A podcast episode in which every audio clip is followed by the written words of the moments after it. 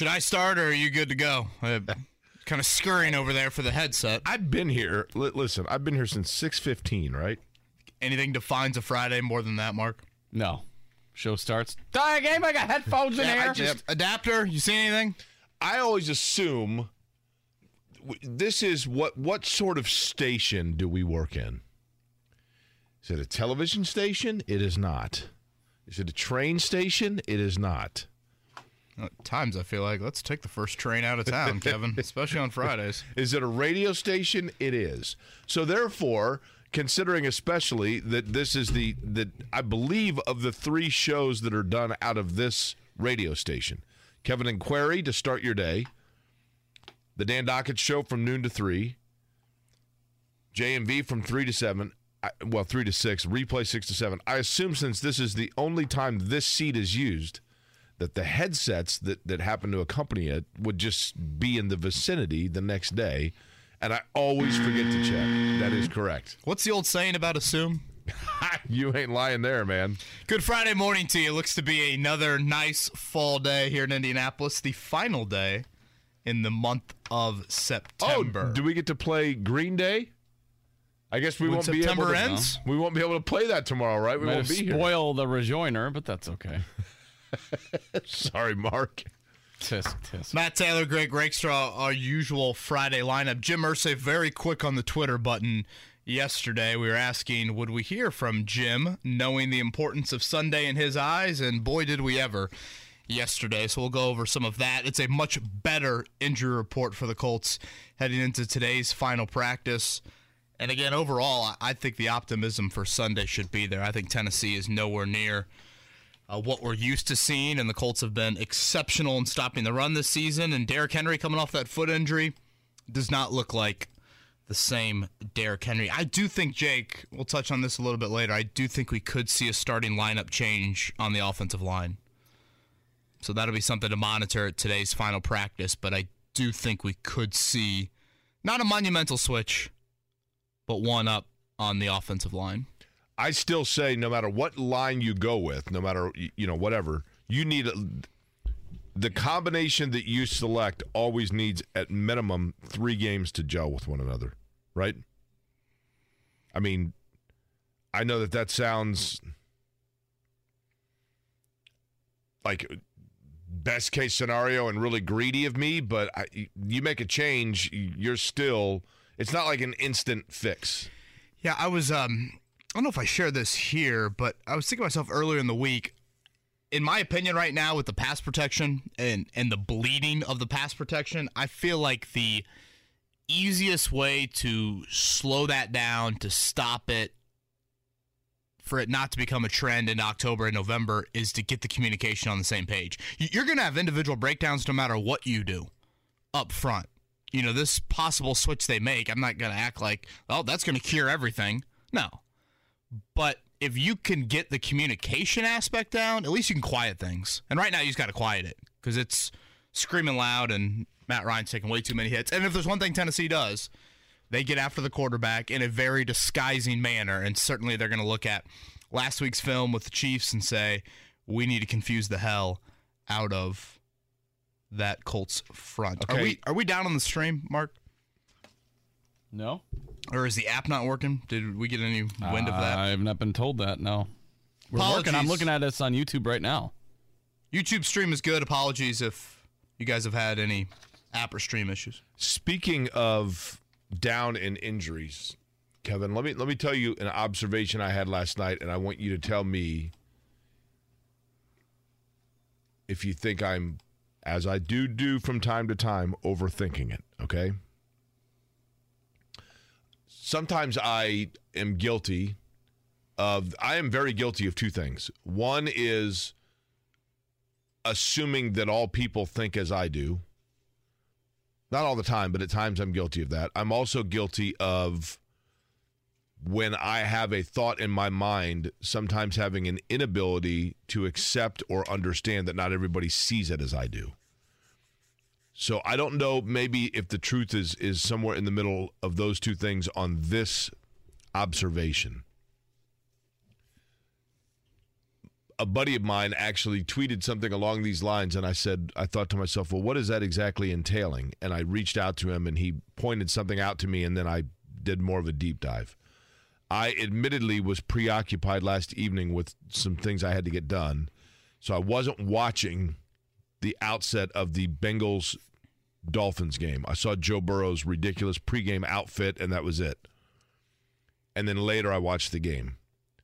But we went through a cycle primarily when like the movie came out with Will Smith and and then right around the time of Colin Kaepernick, not to get into that whole sidebar, but we went through a period where the NFL was starting to have this this rising tide of people not resenting the NFL but getting exhausted by the NFL between the politics of the NFL, the discussion of concussions with the NFL, player safety in the NFL, um, public subsidies of the NFL. There were a lot of things that were this groundswell of people starting to question their loyalty to the NFL. And that went away, admittedly. And in the last year or two, it's been a great relationship between the people and the league. It's everything's been great.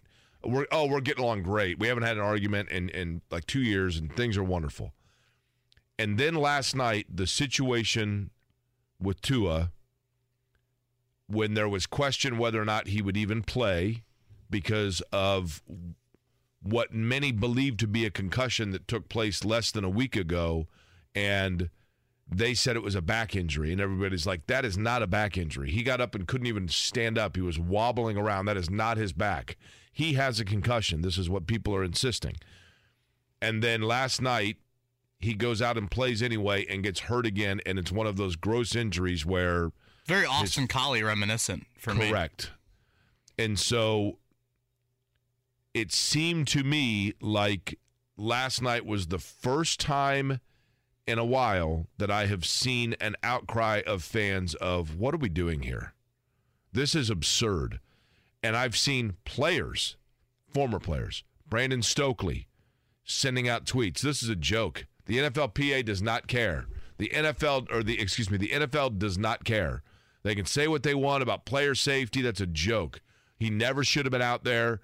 And all of a sudden, some of the some of the indiscretions of the past that rub people the wrong way. I'm not saying to the level of people getting boycotted in the NFL or anything like that, but what seemed to be perfectly calm and smooth waters the last few years in the relationship between consumer and product seems to be a little bit soiled again, thrown into the fit the mix of the announcement. And I know that supposedly the mayor of Tampa wanted this, and the Glazer family is going to give a million dollars to Florida Relief, which that number, by the way, I saw yesterday, estimated $255 billion of damage.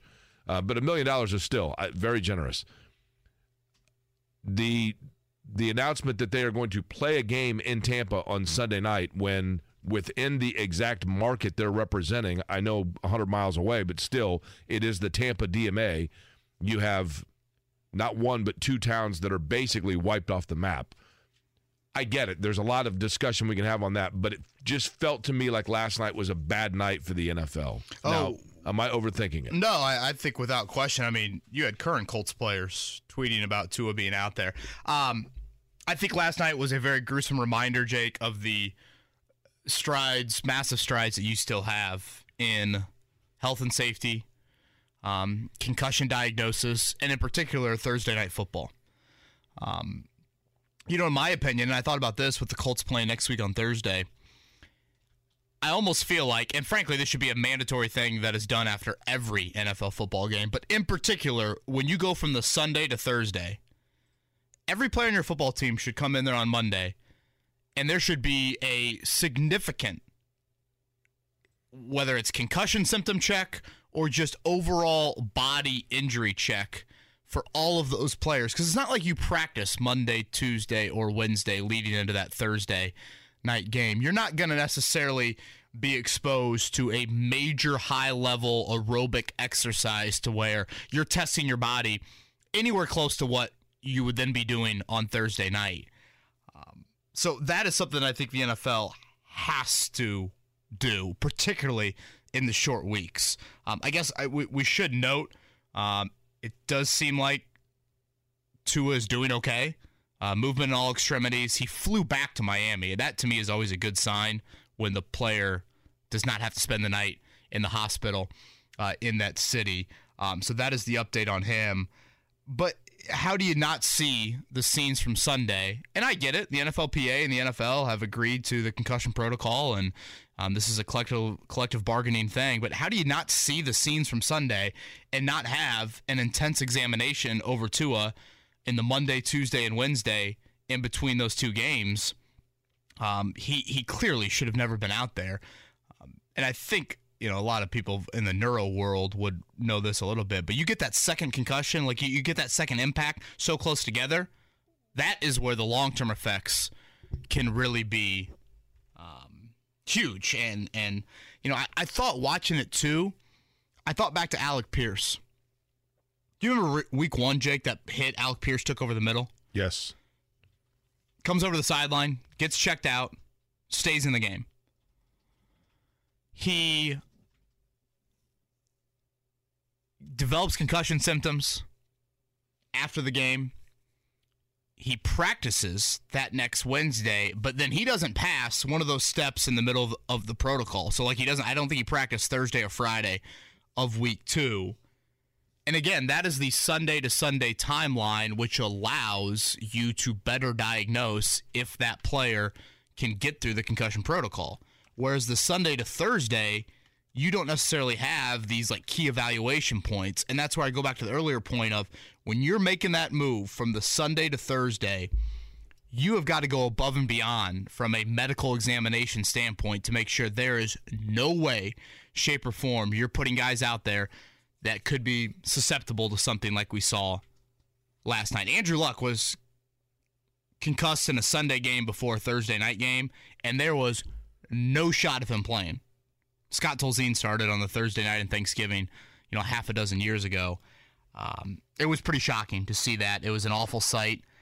Um, and it, I, I, I hate to even go here, but like if there is an ounce, and I just say an ounce of positivity that can come out of it, you would hope that that would awaken the NFLPA and the NFL's eyes and saying, we have got to continue to take massive strides in what we're doing from a player safety standpoint, in particular from the Sunday to Thursday nights. Here's the thing to me that is peculiar or indicting.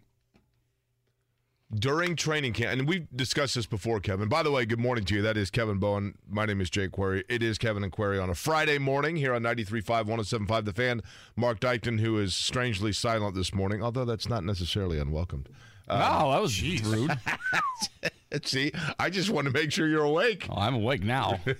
Um, we we have discussed this before, Kevin, but during training camp, I saw, I don't know, sixty percent of players during camp had these like pad, padding things over their the helmet, Guardian helmet. Uh huh.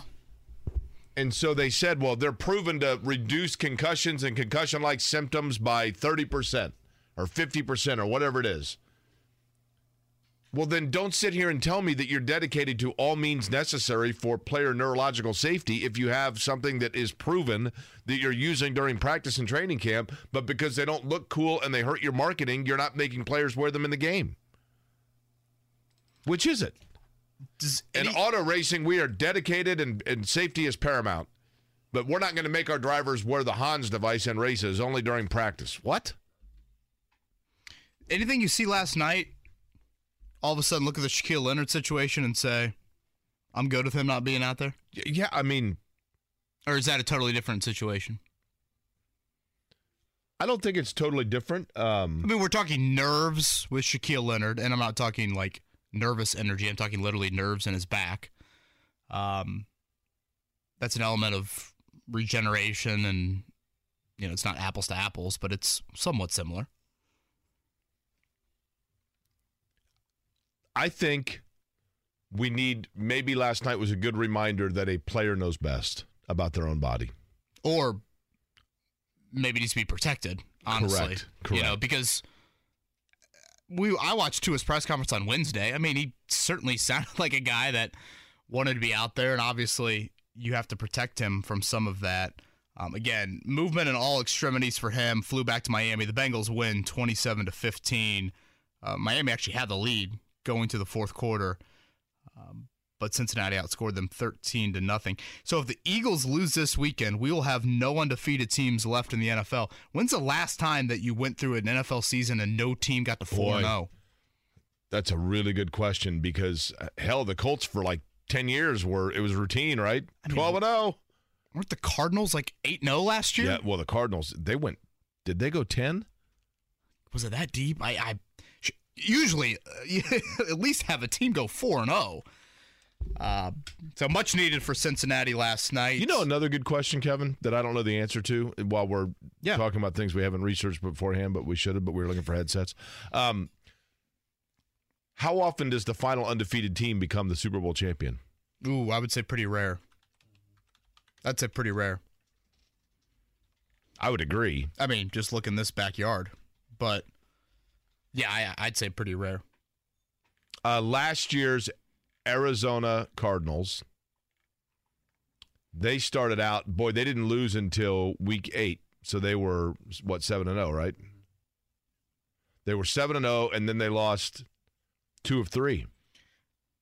on the and we'll obviously get into tons of Colts conversations throughout today, but on the Sunday night football game standpoint, Jake, yes, they will continue to play the game at Tampa. Uh, that is Chiefs and Bucks on Sunday night. Um, my first question is this: If any first responders or any important people that would routinely attend Bucks games that would be needed elsewhere right now with everything going on in that area, if you have to take them away from the re- relief help to be inside of that stadium for three hours, the game should not be played there. That was my first thought. Um, I was texting with a good friend of mine who lives in Bradenton, which is about an it's like an hour south of Tampa, and he mentioned that the damage around him was all things considered pretty uh, tame isn't the right word, but they didn't lose power. I think he said he lost a pool cover. Um, so I I'm not going to pretend to know like what is the exact damage around the Tampa St. Pete area. It seems to be a little bit further south, the Fort Myers area, that really got hit hard. One thing I certainly want to see from the NFL on Sunday night, if you're going to hold this game in that stadium, there needs to be at the bottom ticker. I, I, I don't even need to see the score as prominent as I need to see Red Cross Hotline. Right. Here's the donation number, the relief efforts for those in Florida. That needs to be a must all game long. PSAs throughout the game. You mentioned the Glazer family earlier with a million dollars in relief. That needs to be an absolute must. I, I would have liked to have seen the game moved. Again, I'm not going to pretend to know exactly what the Tampa area looks like right now. I do think there is an element of there will be people in that area that after, you know, probably 72 straight hours of, you know, cleanup and minds focused elsewhere, a little bit of relief to watch that for three hours. Um, but at the same time, if you have to have any people that would be helping out in the relief efforts that are needed in that stadium for their normal duties, that game should be moved to Minneapolis. Yeah, t- I, I I totally agree. I saw a lot of people that are like, when I sent the, I- I sent a tweet yesterday. You know, and Did you do the loud and proud tweets from Jim Irsay? Mark, I think we need a lot of loud and proud audio today. I think I'm curious if Jim had those scheduled. Did you notice the timestamps on all those? Yeah, I feel like he had a couple scheduled during Thursday night and everything too. Because Ooh, he had a rough one that he had one like right as the Tua injury happened. Like, Yeah. great Thursday nighter coming on right at, now. It's Great like, oh, game on boy. at Amazon Prime. I'm thinking, oh boy, this will be deleted. And sure enough, six minutes later, that tweet is gone. Prayers for Tua was the new tweet. Yeah. He had a Um, tweet at four o'clock, five o'clock, six o'clock, and seven o'clock, right on the hour. yeah, those had to have been scheduled, right? Blue alert! Sound the alarm! Colts My- fans must be loud Sunday. My tweet last night just said, you know, said I know it's a diversion and all that jazz, but I can't help but feel that the NFL staging a game four days after many in the market had their livelihood devastated feels tone deaf.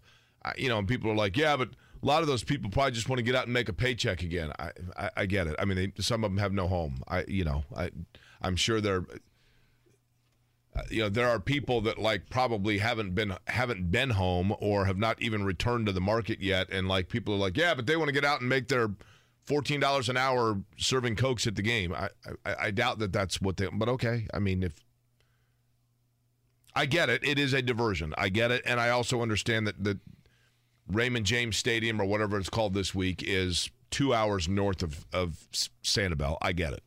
I have my wife has family down there. Uh, most of them don't even know what time it is that right now because they have no. What part is that? They are in Northport, so it's a south of Tampa. It's about an hour south of Tampa. They got hit pretty bad.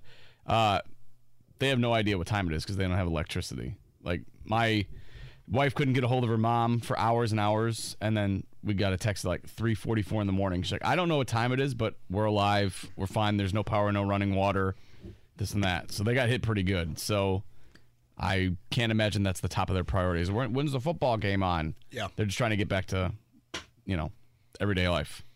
Obviously, think about everybody that's in that path, and now I guess South Carolina today. It sounds like Hurricane Ian unfortunately has strengthened a bit uh, over the Atlantic and South Carolina and kind of that coastal region. Um, could be in the path today. Matt Taylor's going to join us at nine o'clock. Greg Rakestraw at eight o'clock. Uh, I mentioned a little bit earlier in the show. It's a much better injury report for the Colts um, yesterday than it was on Wednesday. Still no Julian Blackmon. DeForest Buckner. Did you see any of the pictures of Buckner yesterday from practice?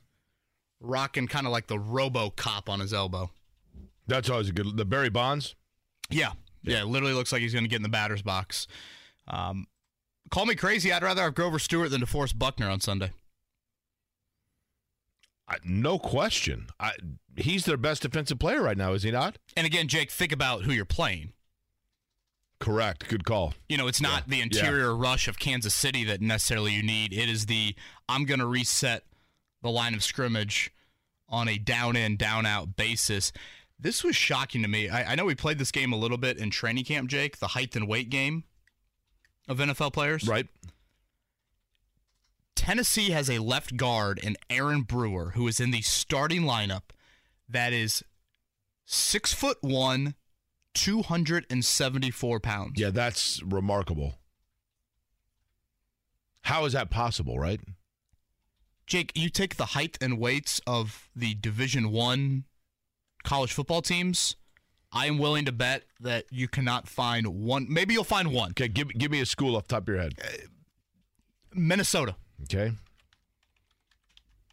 like 274 pounds. I'm picturing Grover Stewart picking that man up and throwing him into the section where Grover will be having his kitchen sink wings on Sunday.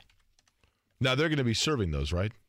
Yes, uh, I think section 110 and 510, I believe. The left guard of the you said left guard, right? Yeah, Minnesota Golden Gophers. The left guard of the Minnesota Golden Gophers is Axel Ruschmeyer.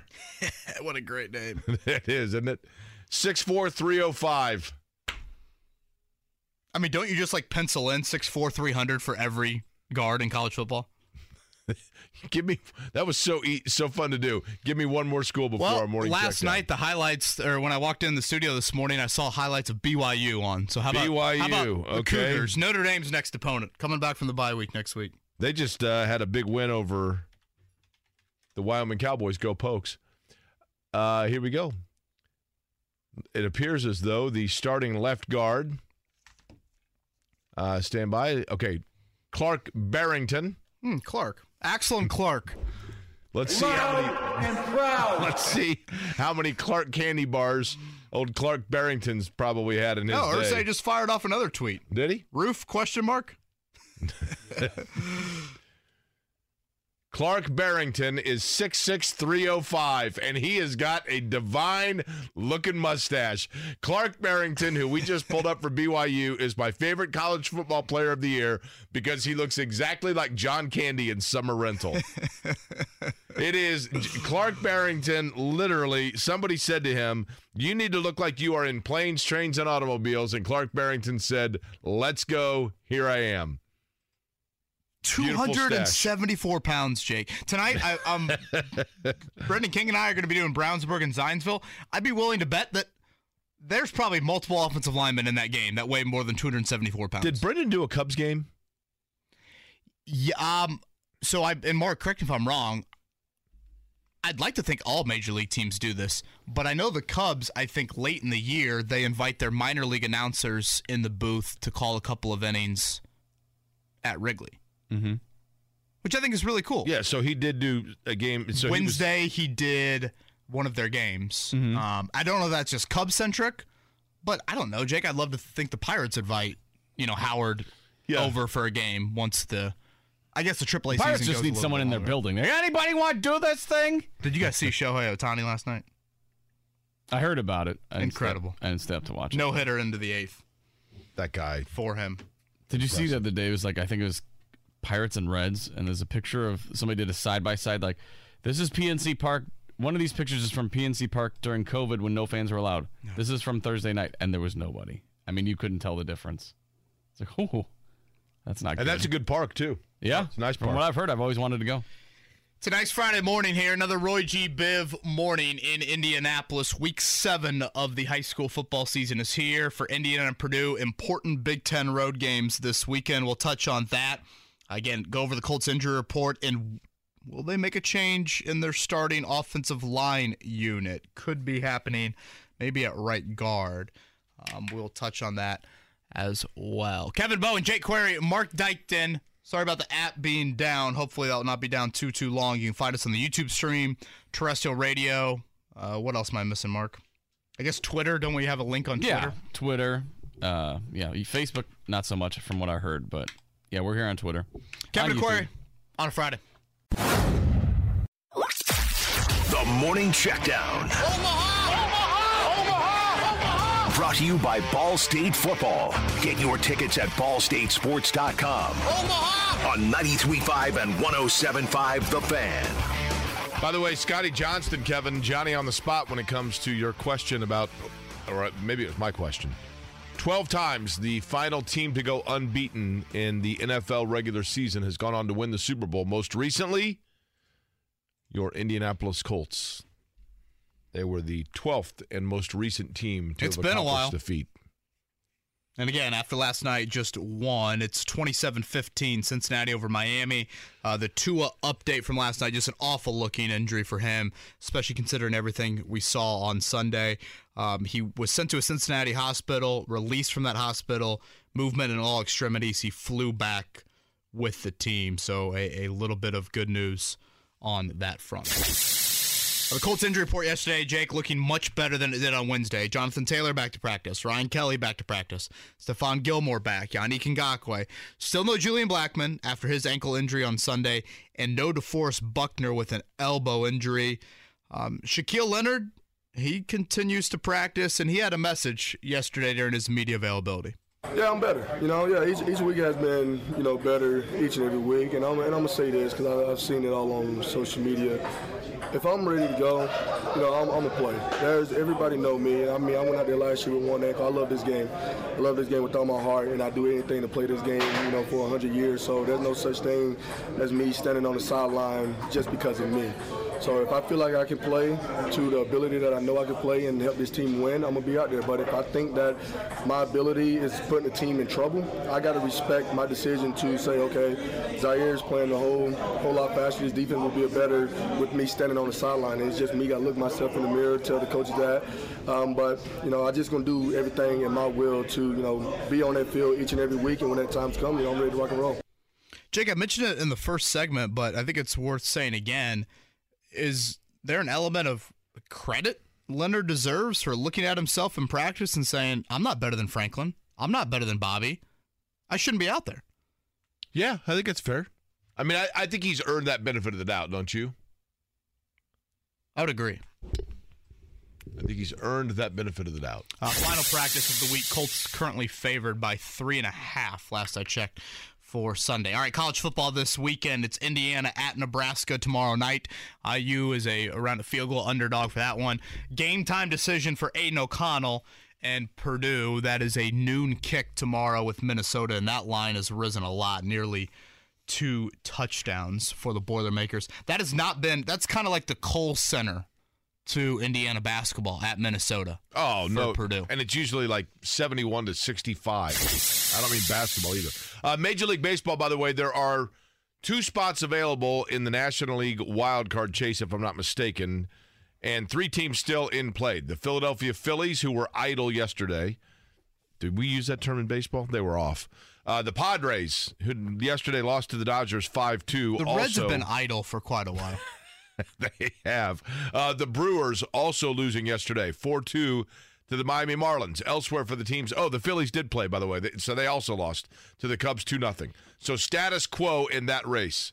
Uh, elsewhere, White Sox, who are meaningless now, 4 uh, 3 over the Minnesota Twins, and Cute Fella losing 5 3 to the Red Sox. Interesting strategy from Baltimore, knowing that the wild card was in play, to just go ahead and pack it south for the winter. I mean, they're used to that, right? They're kind, of, say, kind the, of going about their own ways. The fact that they're in the mix in September is probably they should hang a banner. Is it Camden Yards still? That's right. Uh, yeah. that Pretty We're much. still discussed in September. That's what their right. banner's going to say, it's right? More than the Reds can say. All right, we come back. Let's get to the Colts conversation. A fired up Jim Irsay yesterday, and I guess even Loud this morning. And proud. Um, yeah, I think that's an accurate way to describe it. And do we see a change on the starting offensive line unit? I think there should be a lot of optimism for the Colts this Sunday. I do, do not look at the Derrick Henry challenge anywhere near um, that it's been in years past. We'll explain more coming up next year. 93.5, 107.5, The Fan. You just had to do it, didn't you, Mark? You blew it in the first segment, five minutes in. Can't find a headset, and you're like, hey, you should play us for Joyner. Yeah, I, I had it. I, I had it queued up. Well, this is the most unoriginal thing to do in radio. Well, you know that, right? Coming from you, that says a lot. I mean, do you also do the Justin Timberlake, like, is it May yet or whatever? Would you like, like me to? I could. I mean, I could play some Star Wars on May the 4th be with you. Thank you. Play some uh, Earth, Wind, and Fire on. Oh wait, I did that already. Yeah. that was last week. Mm-hmm. Uh, good morning to you on a Friday. Radio Manual 101. Mark Dykton. That's right. Out. Jake Query, Mark How Dykton, to be Kevin a complete Bowen. tool in radio by Mark Dykton. We make up Kevin and Query here on 93.5, 107.5 The Fan. Colts Titans Sunday, Lucas Oil Stadium. And Kevin, you know, we say it every week in the NFL. This is a big one, but in fact, this is for not only the fact that it is clearly a divisional game, but it is the two teams that were thought to be the front runners for the division.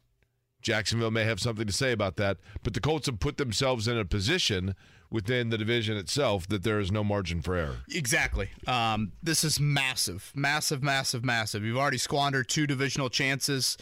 Um, yes, this division has taken a step back this season, so you know honestly, getting to nine wins would probably get it done, but typically to win the AFC South, you've got to win four or five of your six divisional games. And right now, if the Colts are going to get to that mark, they're going to have to run the table the rest of the season in the division. The good news is you do have three of these four at home. You'll go to Tennessee here in a few weeks, but you still have your three remaining divisional home games. But when you look at tiebreakers and all of that, Sunday, again, mathematically, it means more than last week. Last week probably meant more emotionally.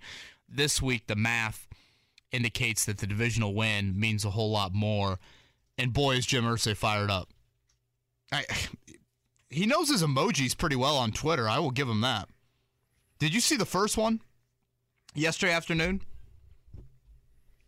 I'm going back and looking here. Let me ask you this. This was before he got on the blue alert. Blue alert, blue alert. I think there was four of those, but he had one yesterday afternoon that I think he had primal in there. Pissed oh, yeah, I off. saw that one. Yeah intense. I Boy. think he does more caps lock than he does non caps. Pissed off, intense, primal for three hours, not 30 minutes. It comes down, Colts fans. How bad do you want it? Football, angry, angry, angry face. Football, muscle, muscle, thumbs up, angry, angry, angry face. Football, and never give up. And then didn't he have one like a few minutes later? Uh, we well, need every Colts that, that, was the first one. The first one said, yeah, we need every Colts fan that is at Titans game on Sunday to understand that you, yes, you, can help beat the Titans on Sunday by being loud. Like never before. I mean, so loud that you can help us dictate the game. Loud like you've never been before. Football emoji, muscle emoji. You've been challenged. what you gonna do? Sounds like Hulk Hogan. And football emoji again. You know what everybody should do is have themselves a a dessert. Line up. Des- they players should bring desserts, or fans should bring desserts for the players, right? and then each dessert would have the name of a different player that it's designated for, right? Yeah. Well, you know what you do. You fire up Jack and Diane. That gets the crowd going every single time. Nothing says pumped up on a Sunday like some cougar. Uh, the Titans are going for their ninth straight AFC South Nine road win. times.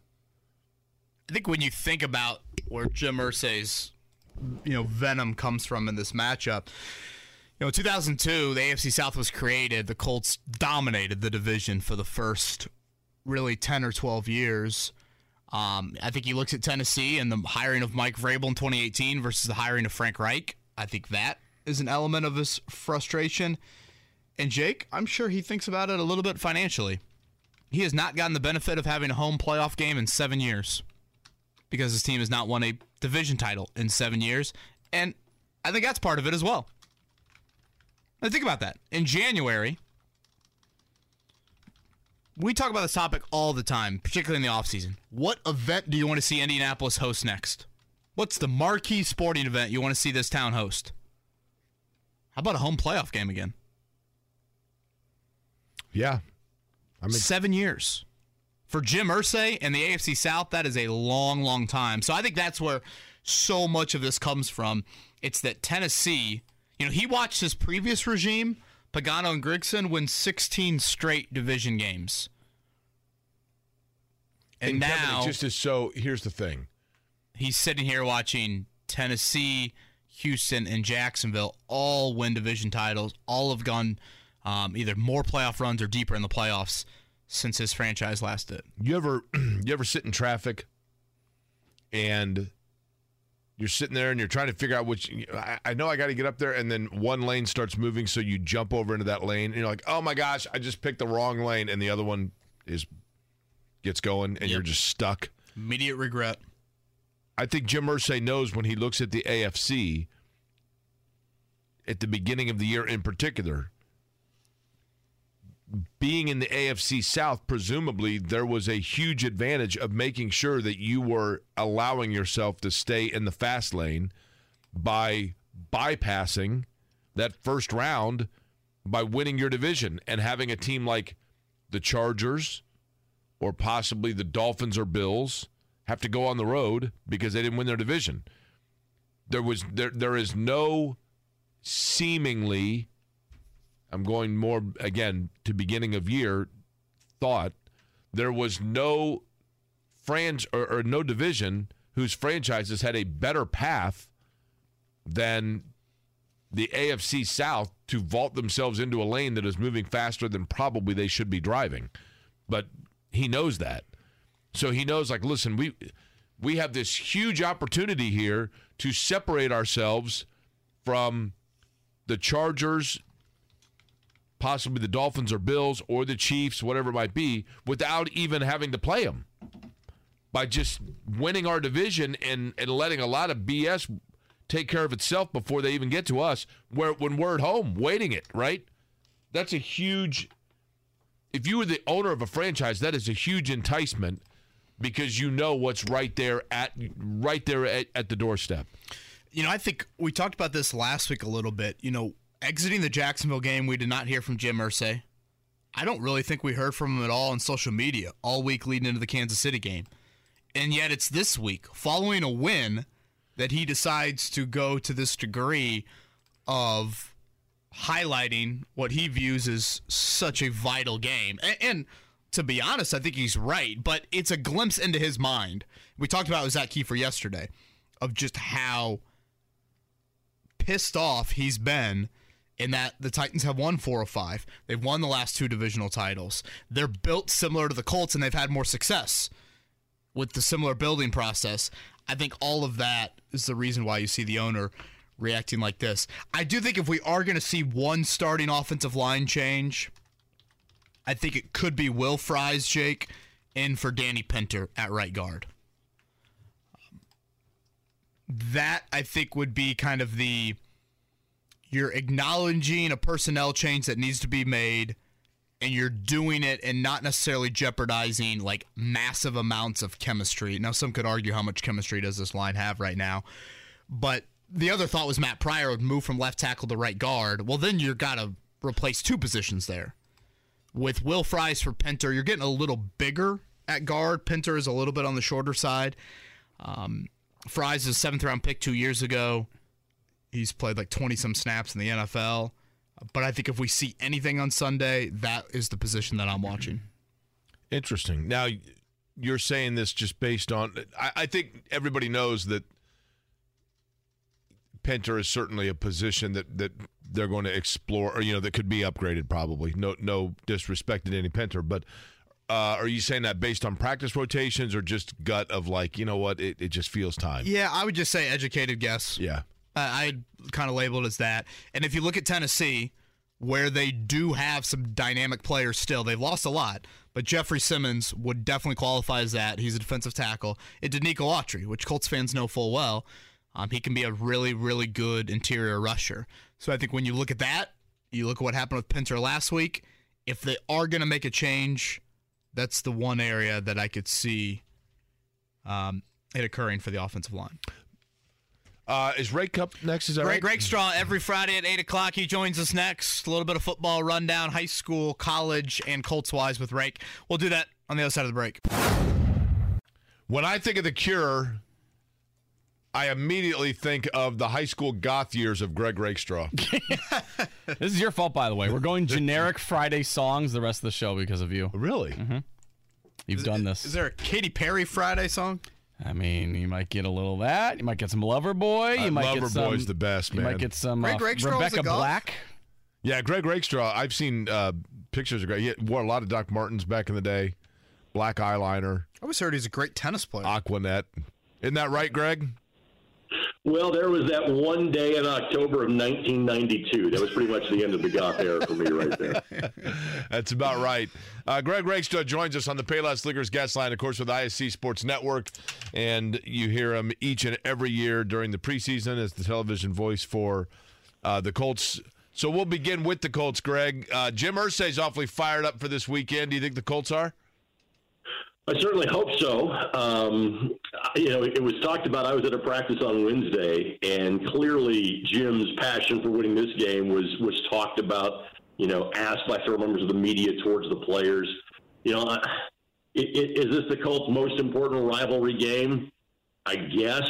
Um, you know, it, it's, it's supposed to be the top two teams in the division. I'm not sure they are right now, given what we've seen from Jacksonville over the course of, of, of the first three weeks. And because of, of the transient nature and the short nature of careers, like I, I'm not sure I, I get this, you know, huge sense of hey, it's Tennessee week. Let's get it's, it's the Titans. Let's go. I think it's more along the lines of hey, we played much better last week, at least along defensive and special team sides of the ledger, and know there is, you know, room for improvement offensively.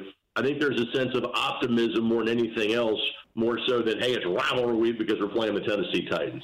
It's Greg Rakestraw, I believe. Uh, Carmel Ben Davis, is that right tonight, Rake?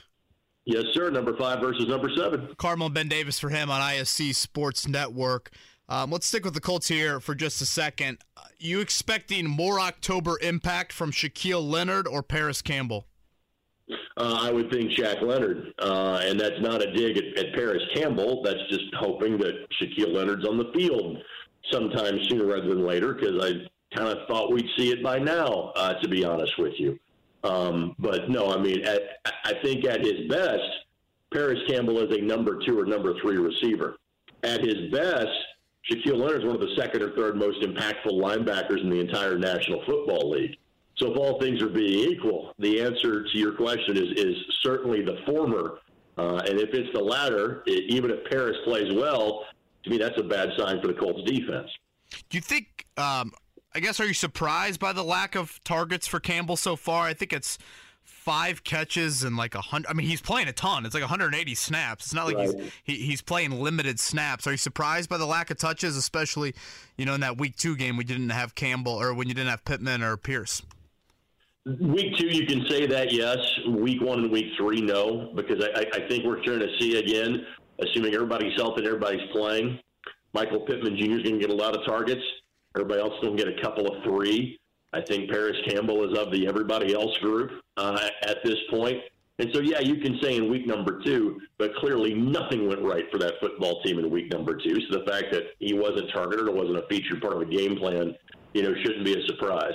But if Michael Pittman Jr. is on the field, Parris Campbell's going to get a handful of balls thrown his way in the course of a given Sunday. Because if there's one guy who's going to touch it a bunch, it's going to be number 11. Greg, we talked about this earlier. Greg Rakestraw is our guest. Kevin and I were discussing this. Um, I want your thoughts on it. Did the NFL last night, with the Tua injury and just kind of the hesitation about him playing going into it, and then players past and present tweeting out their skepticism about the NFL's health concerns. Did the NFL take a step backwards after what had been a couple of pretty good years of goodwill between themselves and fans? Um, I'm not sure if it's a step backwards in terms of goodwill of fans. Um, I, I, I do think that, though, you can question the process in terms of what your eyeballs told you, what you saw from Tua on Sunday, and him playing four days later. And I, and I tried to think of a similar scenario with the Colts, and it was nothing as visually graphic as Tua stumbling uh, on Sunday, and then what we saw with his fingers locked in front of him. Well, Austin Collie was the first thing I thought of. Right. I, I was thinking of, of, the quarterback position. Okay. And the one game that Andrew Luck missed in his 2016 season, um, where he's you know fighting that shoulder injury the entire time, he missed one game because there was a he, he entered the concussion protocol basically on Monday after a Sunday game, and it happened to be the week the Colts were hosting the Steelers on Thanksgiving night. Uh, and so that was the Scott Tolzien experience in, in 2016, the one time that Andrew Luck didn't start. And it was, it was basically because there was no way for Andrew to properly clear the concussion protocol in four days because it was the week where you played on Sunday and played again on Thursday. So that's the part that I'm trying to figure out is how did Tua clear that you know concussion protocol? Because it wasn't like Andrew Luck left the game, you know, on that previous Sunday. You know, I'm pretty sure he played the entire time. I'm sure Kevin's nodding his head or or, or checking right. back for that game, you know, as we speak. You're right. So, that, so that's what I'm trying to. That, that's what that is immediately what it hit me is trying to think of it in my own experience of covering the team and knowing that was the one time Luck didn't play in a game six years ago was because of no way you clear the concussion protocol in four days. Rick, I don't know if Tua ever went into concussion protocol. Right. You know, he I, was up. I, I, have seen the reports this morning that the uh, the independent neurological consultant that has to be at every NFL game that's not team affiliated cleared him. Um, apparently, he went through tests at halftime of that game uh, between the Dolphins and the Bills on Sunday, but clearly there there was something missed given the reaction we saw last night. But don't you remember? And, and, listen, I'm not saying this is what took place, but I do recall Peyton Manning getting in some hot water for making flippant comments that he figured out how to basically doctor the protocol sure. test. Remember that? Like, yeah. yeah. you just like at the beginning set of the a low baseline, right? Right, set a low baseline. Yeah. Guys, guys will again for for as much more emphasis as has been put on this subject over the course of the last five to 10 years, guys are wired to go play football and they will find a way to work the system. They think of their own self preservation second. Thought, thought number one is how do I get back out there and help the team? How do I get out there and play the sport that I love? How do I get back out there and play the sport that provides for my family? You know what? That's the biggest one. I think it's, and call me a cynic.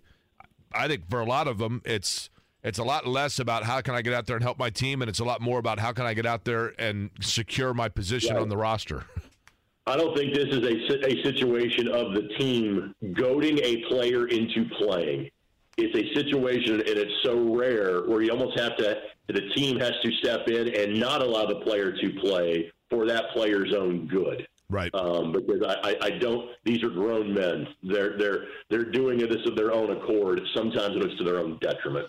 Greg Rakestraw is with us here. Obviously, you're going to hear him on Sunday, the Colts post-game show host. Much better injury report, Rake, yesterday.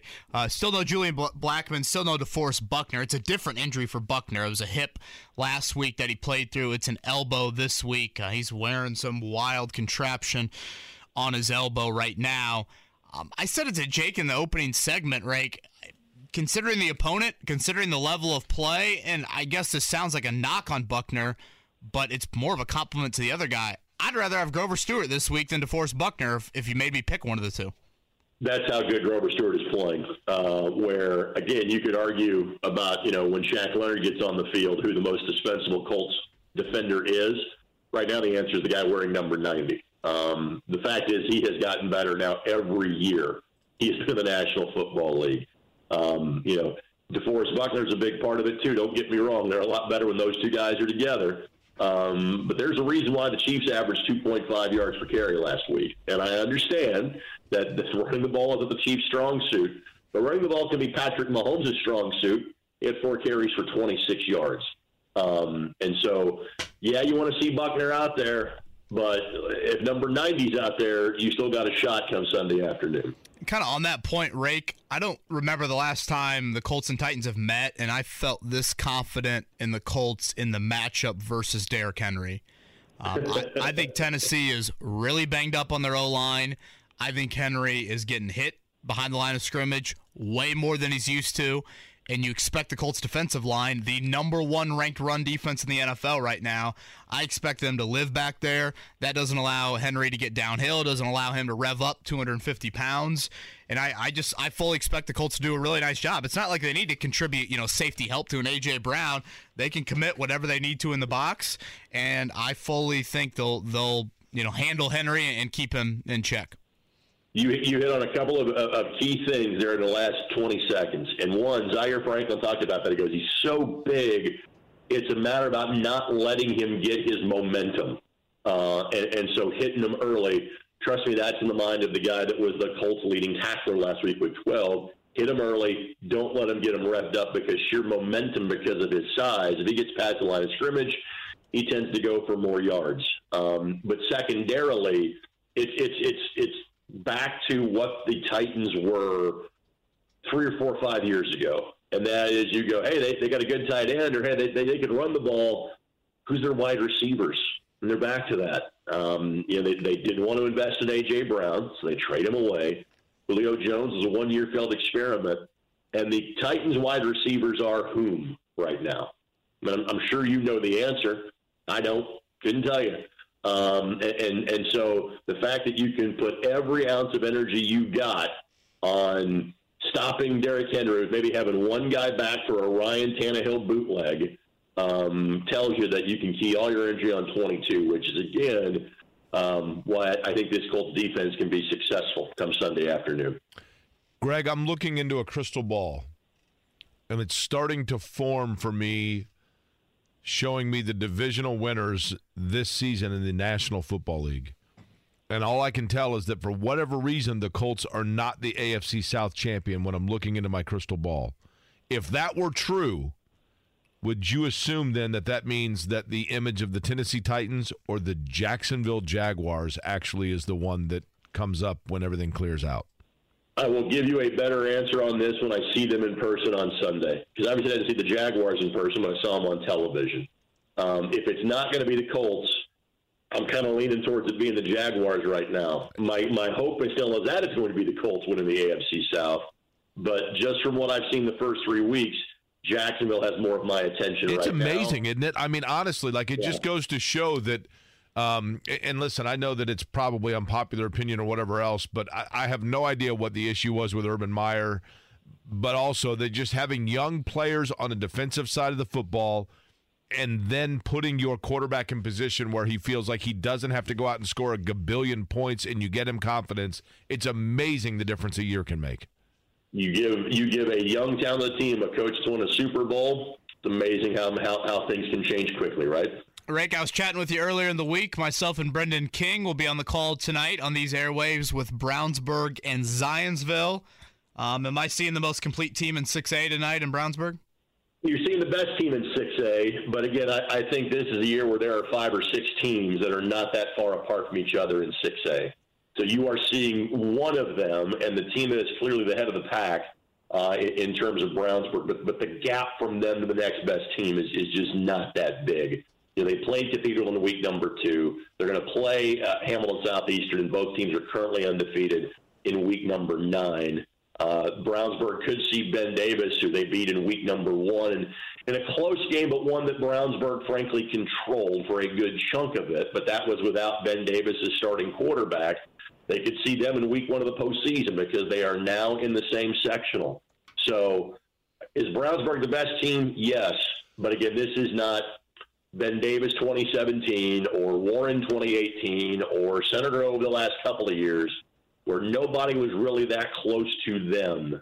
Um, they're the best team, but but the other team the other teams are kind of nipping at their heels. Is Mr. Football as wide open as it seems like 6A is this season? Uh, you know, you, as soon as you say that, I'm starting to think. I'm like, I'm not sure who I'd be voting for right now. I really, really haven't thought of it. Uh, and again, you know, Caden Curry, you know, was was was that guy to me a year ago. Um, there have been other dominant names.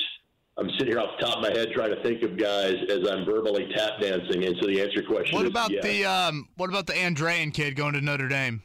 Yeah, Drake Drake is a great candidate just because of his recruiting standpoint and the fact that he's a two-sport kid uh, and led his team to a state championship in 2A last year. Good chance he could do that again. He does that, it could easily be Drake Bowen. Uh, Shelbyville. No takes- relation, by the way. I- I'm sure a lot of people were wondering. This not a nephew? No, Cousin? no. I tried to pull the distant cousin card, but no, the family tree doesn't seem to indicate anything. Uh, Shelbyville at one and five is taking on New Pal. Shocking the world, right, Greg? Probably not. Um, but the good news is they should be able to go home early. Uh, so I would imagine that's 35 by halftime. Sorry, Jake. Uh, North Central looking for their first win, taking on Lawrence Central. Panthers shocking the world tonight, right? Probably not, um, but I, but I, I think that maybe they can avoid the running clock in that game. How about that? Okay. Baby Uh, steps. Shortridge and Attucks, a, a good matchup between two teams that actually probably pretty even matchup. Yes. I would think so. Yes, I would think that'd be a very competitive game and potentially a victory for Shortridge. Rick, we'll end with this. IU a three and a half, I think, point underdog at Nebraska. Purdue is about twelve point underdog at Minnesota with Aidan O'Connell game time decision. You feel more confident in Indiana or Purdue getting the cover, potentially getting the win? I would feel more confident in in Purdue covering, just because a I, I, do I think Minnesota's the best team in the Big Ten West? I do. Do I think that's a high bar to set? Probably not. Um, a- and and for Purdue's flaws, I mean, clearly they've been in every game. Um, should be four and zero. Even without Aidan O'Connell last week, they moved the football. I realize Florida Atlantic and Minnesota are uh, a little bit different levels of competition. But if I'm getting 12 points, I'd say yeah. Um, in terms of Indiana and Nebraska, do I think Indiana can beat Nebraska? Yep. Do I think Nebraska is a mess? Yep. But it's still Indiana. And they give you reasons to doubt yourself on a regular basis. Sure, the fact they had 38 points in the first half against UC last week. So um, maybe who is more likely to win? Indiana. Who do I have more confidence in? I still have more confidence in Jeff Do, Bruss. do you realize, Kevin, that if you took the traditional Indiana helmet, you know how like in TV they put the two helmets next to each other? If you took the traditional Indiana helmet and the Nebraska helmet and put them side by side, you actually have the postal abbreviation for Indiana. You realize that? Well, I thought Rick stole a line from Tom Crean there from for a second. It's still Indiana, isn't that what? Did Tom get that on a shirt? It's a, it's, a, it's a different connotation that I'm trying to deliver. Slightly, Okay. slightly right. Maybe verbatim. Yes, Right. sir. So the shirt would work. It's just how you infer that phrase Right. would be the Right. big thing there. Rick, Uh-huh. enjoy Carmel and BD tonight, and I will see you in the press box on Sunday. Yeah. uh, Now, are you going to Brownsburg or Zionsville? Where is that game at tonight? Uh, Zionsville. Okay. A, the elevator goes right to your broadcast location at Zionsville. Uh, and I believe, unless they have changed this, they still deliver Chick fil A sandwiches at halftime to you at Zionsville. So, you know, honestly, Good thing it ain't on Sunday. Rick, I was really thinking to myself, is there a walking taco in the concession stands at Zionsville? Because if there is, I have got to get in line at halftime and just let Brendan King handle halftime. Always the sign of a good color guy, more worried about the food than the actual game itself. Right, uh, right. Thank you for the insight on Brownsburg and Zeville earlier in the week, and uh, Colts had again, a play-by-play guy that was also known for that. by we'll see you on Sunday. I'm going to let that one alone. See you guys. By the Uh, way, uh, hey Jake, I like your "Why Not Indiana" way better than "It's Still Indiana" from Rake. You know, it's been a while since "Why Not Indiana."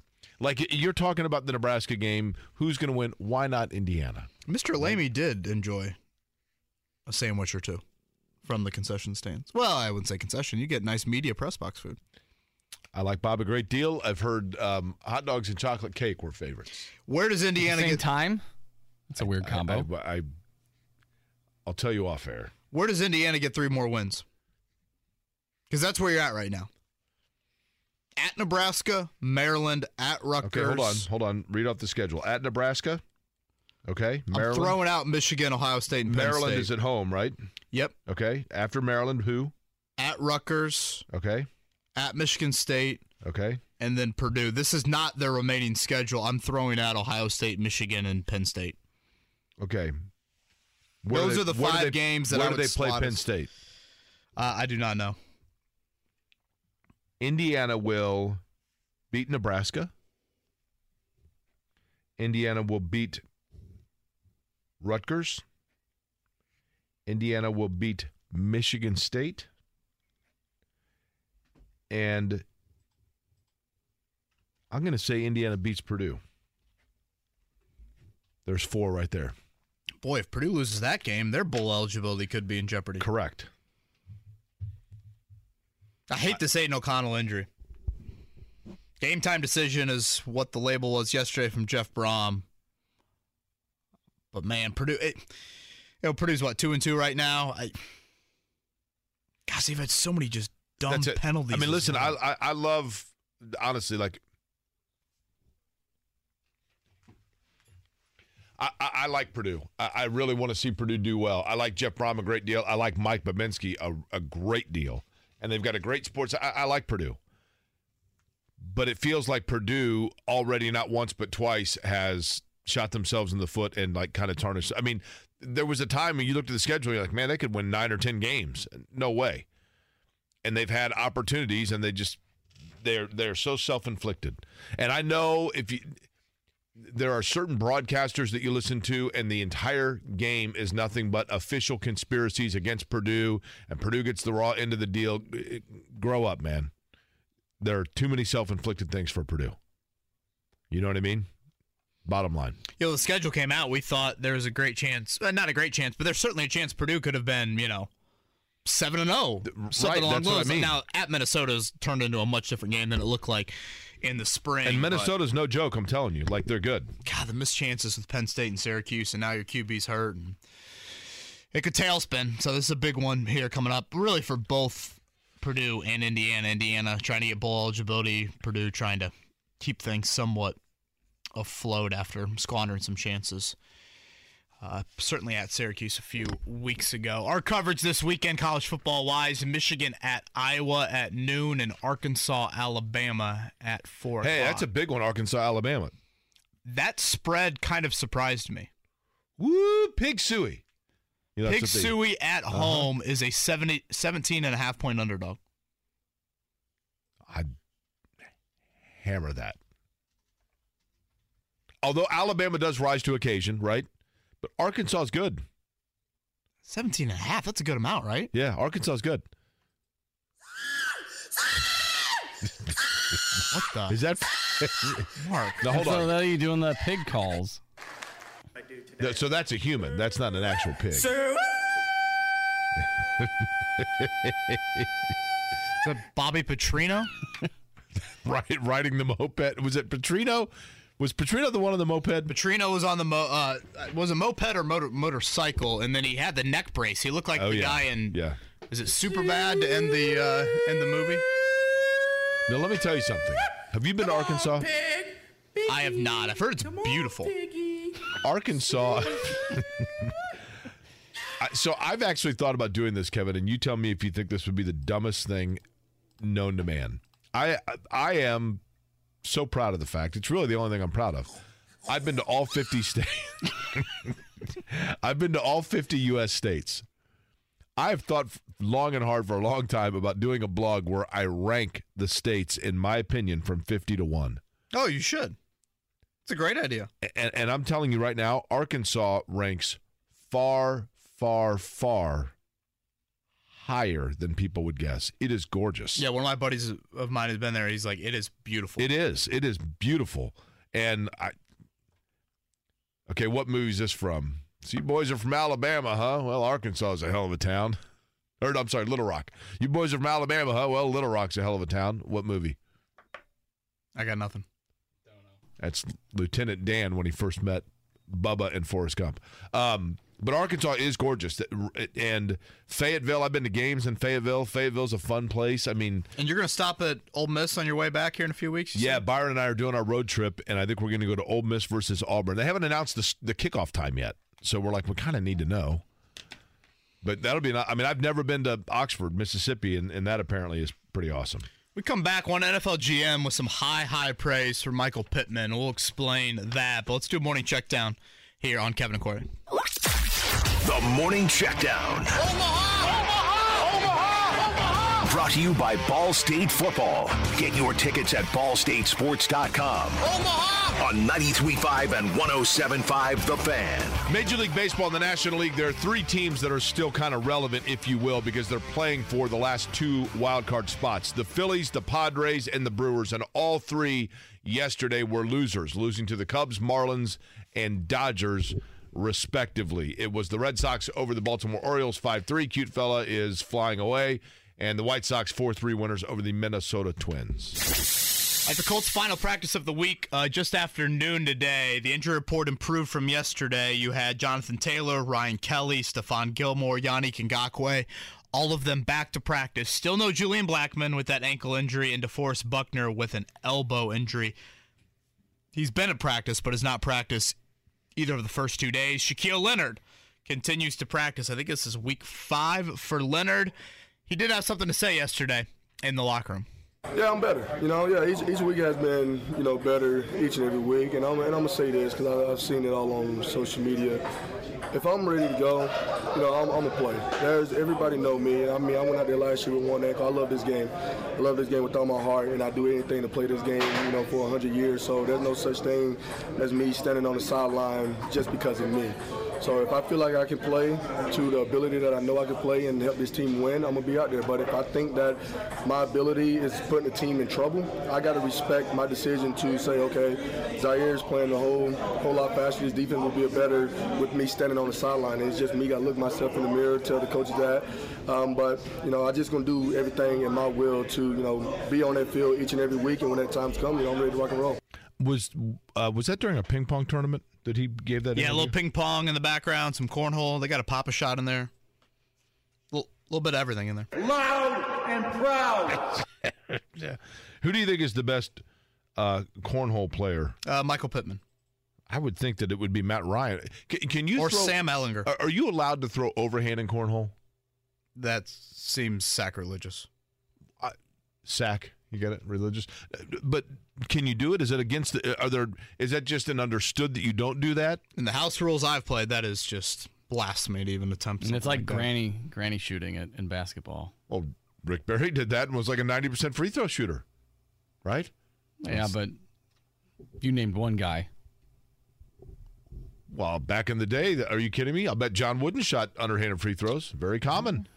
Any any thoughts on what Leonard said there, Jake? I mean, he was Pretty much being like, I, I think actually guys, I'm not 100%. Why should I play over Zaire Franklin and Bobby Okereke? I think it's a good explanation, actually. And I think that you, you mentioned earlier, I should he be commended?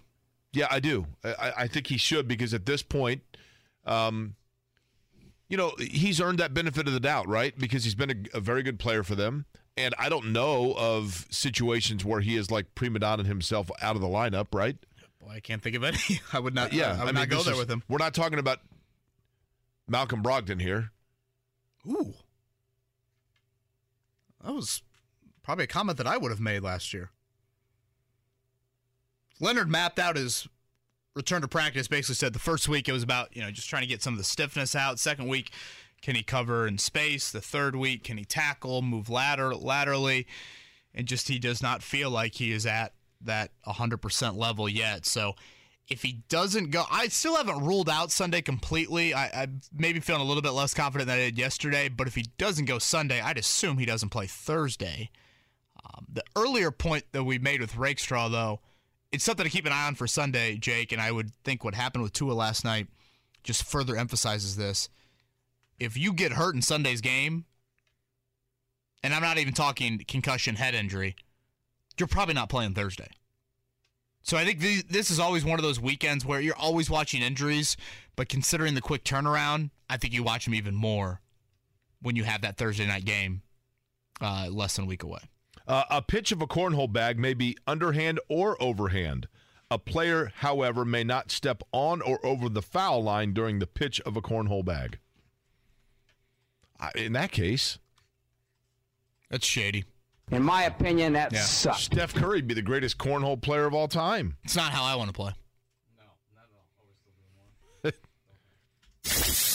Last night, uh, one undefeated team no longer. The Miami Dolphins lose 27 to 15, so just the Eagles undefeated head into Week Four. The storyline from last night was Tua uh, getting hurt. I thought that should have been a flag.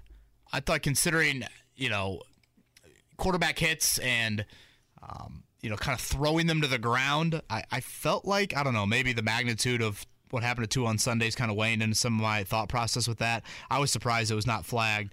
Um, he is in Miami. He flew back with the team and had uh, movement in all of his extremities. So a little bit of good news in what was an awful, awful was- look on many levels. I was surprised he was flown back with the team last night. And that hit took place right after another roughing the passer penalty, which Uh, was then that a was lot lower less, body. Yeah. yeah, a lot less than the violence of that hit.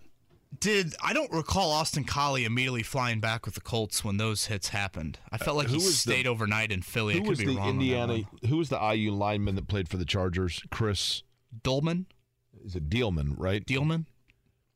he his career ended because he had a concussion in a game and then when they were he was cleared and released and flew back with the team and had a seizure on the flight wherever they were going back when they were going back to San Diego had a seizure on the flight and they made an emergency medical landing.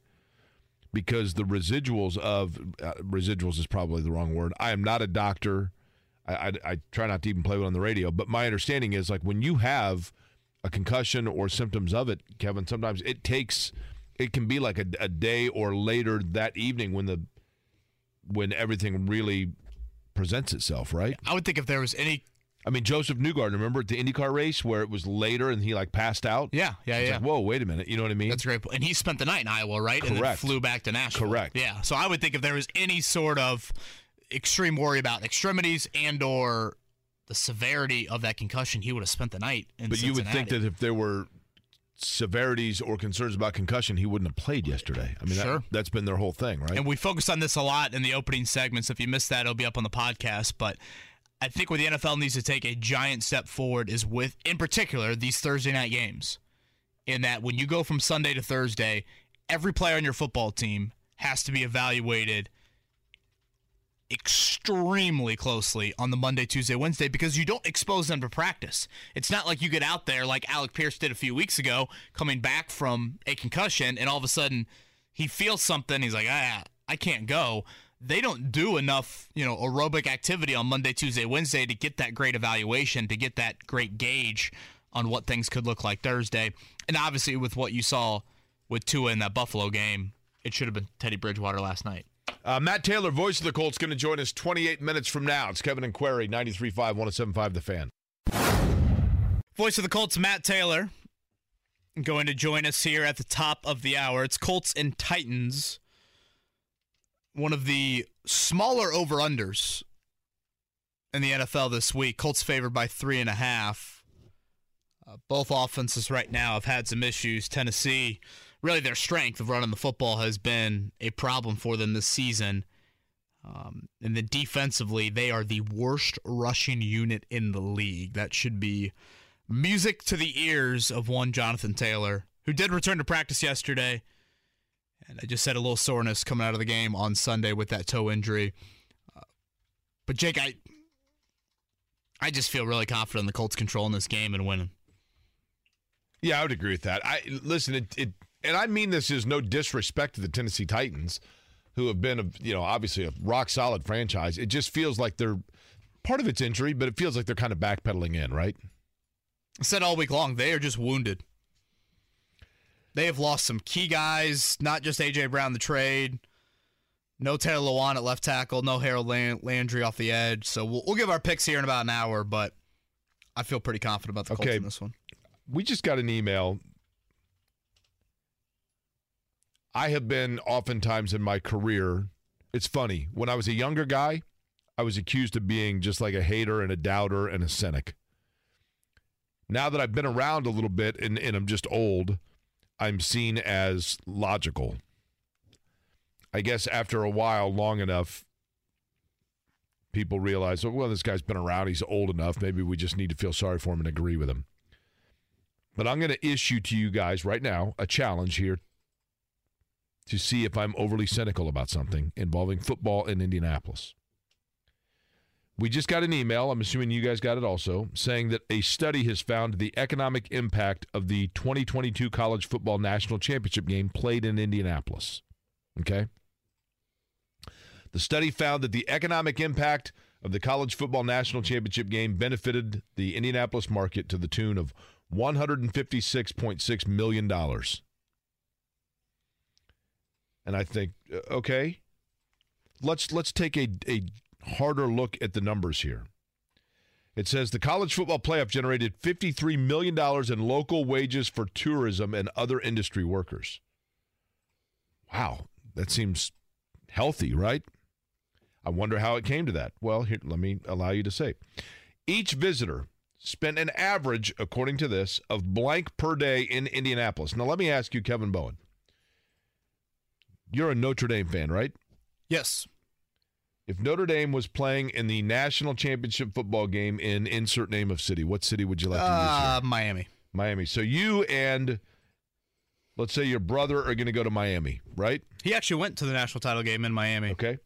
Uh, when your brother went to the national title game in Miami, how many days did he spend in Miami? Oh, he did it quick. Um, I want to say it was just a Monday morning flight down there, and then flew back Tuesday morning. Okay. According to this study, the average length of stay for visitors to Indianapolis was 3.4 days, with 24% of them coming from Georgia. So, according to this study, the average 24% of the people from the state of Georgia that live eight hours away decided to drive and spend 3.4 days in 15 degree weather. While here, they spent, now let me ask you, while your brother was in Miami, when he wasn't at the game, you're out doing stuff. How much do you, when's the last vacation you spent? You, you went somewhere. Uh, I guess we went to Michigan with my family earlier this year. Okay. Um, how much do you think you spend per day? Does this include hotel?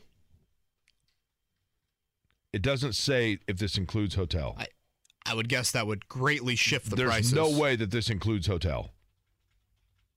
It's not enough to include. Hotel? It's not enough to include hotel. So this is the spending money each day. 150 bucks, 200 bucks. $281 per day for people in Indianapolis who apparently were eating all three meals at St. Elmo, right? Or Patachou or wherever. Um, so let's just figure this out. 156.6 million divided by 281. Are we doing one of your math problems on the show? I am the ultimate, ultimate, ultimate cynic with this stuff, right? So that would come out to 557,000 people that are spending $281 a day. Now, obviously, you need to factor in their hotel rooms. Okay, fine. I mean, weren't wasn't that the how big many, thing? How many people were here for this? Wasn't that the big thing? The hotel prices, and I believe I'm not mistaken. You had a mandatory three day stay. Well, that's th- for any hotel. So if you were going to book a one night room, they're like, nope. Uh, if you want to book a room, you have to be here for. that's got to be where the three nights comes from. So that's fair. But then the, but $281 per day. So that means they're dude. The SEC is crazy. Did it, so people that just came in for one day though that means that if you're factoring in that means they spent $540 in one day. If they were just here one day because the hotel says 3 I'm just saying I think it's fabulous. I think it's great. I think it's wonderful. I will go to my grave. And listen a study group said this whatever okay. I will go to my grave rock solid 1000% believing that there is zero chance that this city made 157 million dollars in 3 days. I think it's wonderful, and I would choose it every which day of the week and and twice on Sunday for Indianapolis to host these events because nobody does it better and it's fabulous and it's wonderful and whatever else. But I ask you, you live in Indianapolis, both of you guys. The national championship game was on a Monday night. On that previous Friday or that Tuesday, did you feel or sense anything around town right here working on Monument Circle about the national championship being in Indianapolis, Indiana? No, but I mean Saturday, Sunday, Monday, I, I was not. I, I was at the game. I mean, I certainly felt it Monday, Saturday, and Sunday. I, I did not venture downtown. Nor did I. But you work here. Well, not on Saturday or Sunday. Well, but um, Friday. I mean, the average person was here th- or Tuesday. What about Tuesday? Tuesday morning, I, I did see some lingering fans around. Yeah, I saw people on Tuesday. Uh, th- th- those numbers are so like foreign to me, Jake. I wouldn't even begin to properly gauge if that's accurate or not. Well, because I'm Do I thinking of like families fans- and everything too. Like, is it? Are you counting like just family of two, like just a, a wife and husband, or a friend, or whatever, or like a family of five, or something like that? Like, I feel like It those says costs the average of two hundred eighty-one dollars per visitor. per visitor. So for your family of three, you spend eight hundred forty bucks a day. Come on. This sounds like a math problem that you should Yeah, this is this is throw in to your your professor realm. and say that I would like to present this problem for my final and show my work on it and see if the who does that come from? Like who uh, who sent out that press release? I did not. I, I just checked my email. I did not get any. I think it was the Visit Indy. And listen, I love it. Don't get me wrong. I'm just okay. Should we have the visit Indy person this? on to How about chat about it? How about this? Um, the economic impact of the Super Bowl in Indianapolis in 2012 was I'm looking here 278 million is that right? So you're you're telling me that this did half of the Super Bowl? The Super Bowl was like a week long event, right? With every hotel filled. Alabama, Georgia did half the Super Bowl. I don't know, Ten years. I don't know if that passes. Does that influence I mean, that's how much money it costs? I what I felt on the Monday, and I was down hold to- on, hold on. At the time, the Super Bowl in 2011, 150 million dollar intake. According to an article f- from 2012, it was 150 million dollars. Now they're saying 278 million. That's probably adjusted. what I felt on that Monday, the national title game, was this is one of the biggest things that I've ever seen. The SEC is absolutely nuts. These Georgia and I was at I was at Bullseye actually before the game, and it was absurd to see how many people were in that building and how much food and drinking they were consuming. I get it. And for Georgia I'm fans, not again. I'm not disputing in any way, shape, or form that it's massive. But 157 million dollars in three days. Wasn't that the big story though? Like hotel prices, people are going to stay in Louisville because the hotel prices were so ridiculous, and and if you're at the hotel, obviously you're spending gobs of money on hotel so food if and people drink. stayed in and- Louisville, that doesn't. That, that's not Indianapolis. Right, they were saying that people were thinking about Right. staying in Louisville because of that. And Georgia's first appearance, right, in a while. Yeah. Again, I'm not disputing that it was massive. 157 million. Yeah, again, that number it just doesn't like register to me if like is that accurate or not. I, I It's like the guy. You remember the the guy that caught a bunch of grief because he posted something on Twitter about how he went to a Pacer game and it cost him like seventeen hundred dollars, and people were like, "Uh, "What?" yeah, that's a little bit easier for me to comprehend, like the economic impact for an event like I mean, that. I will tell you, I went to a national championship game in Tampa, Clemson, Alabama. I went to the game. I bought a I bought a plane ticket. I bought a game ticket on the secondary market. I went to eat. I did the whole deal. And I can't remember what my game ticket cost me, but like I, I think the whole weekend cost me like four hundred bucks. for a plane ticket and a game ticket. Yeah. Jeez, it wasn't- I mean- that's a hell of a deal. I when I when I was in Tampa, I you know, I mean, like I walked around the stadium, whatever. I didn't. I wasn't like going out for lavish like nights in the club every night I was there, right? And I'm- sure people and obviously, some that. people are doing that. Right, They're some looking at this do. as a one-time experience. Some experience. people do, but I think the vast majority, Kevin, of people are like me and you or your brother, where it's like you're going to go, you wake up around you know ten, you walk around, you maybe buy a hat and a T-shirt, and you soak in the atmosphere. You go watch game day.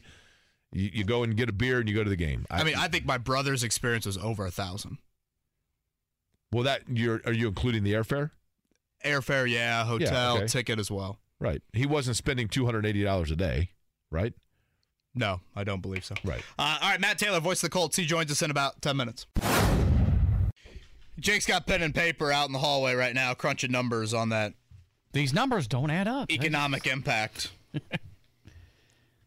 SEC fans are different, Jake. Again, I think they were throwing him back. Hundred and fifty-seven million dollars. Jordan Schultz, NFL writer, messaged me earlier in the week, kind of alerting me. He's a big national guy, alerting me of an article he wrote and talking to an NFL GM that compared Michael Pittman to one of the greatest wideouts in NFL history. Wh- which wideout do you think Michael Pittman was compared to? John Stallworth.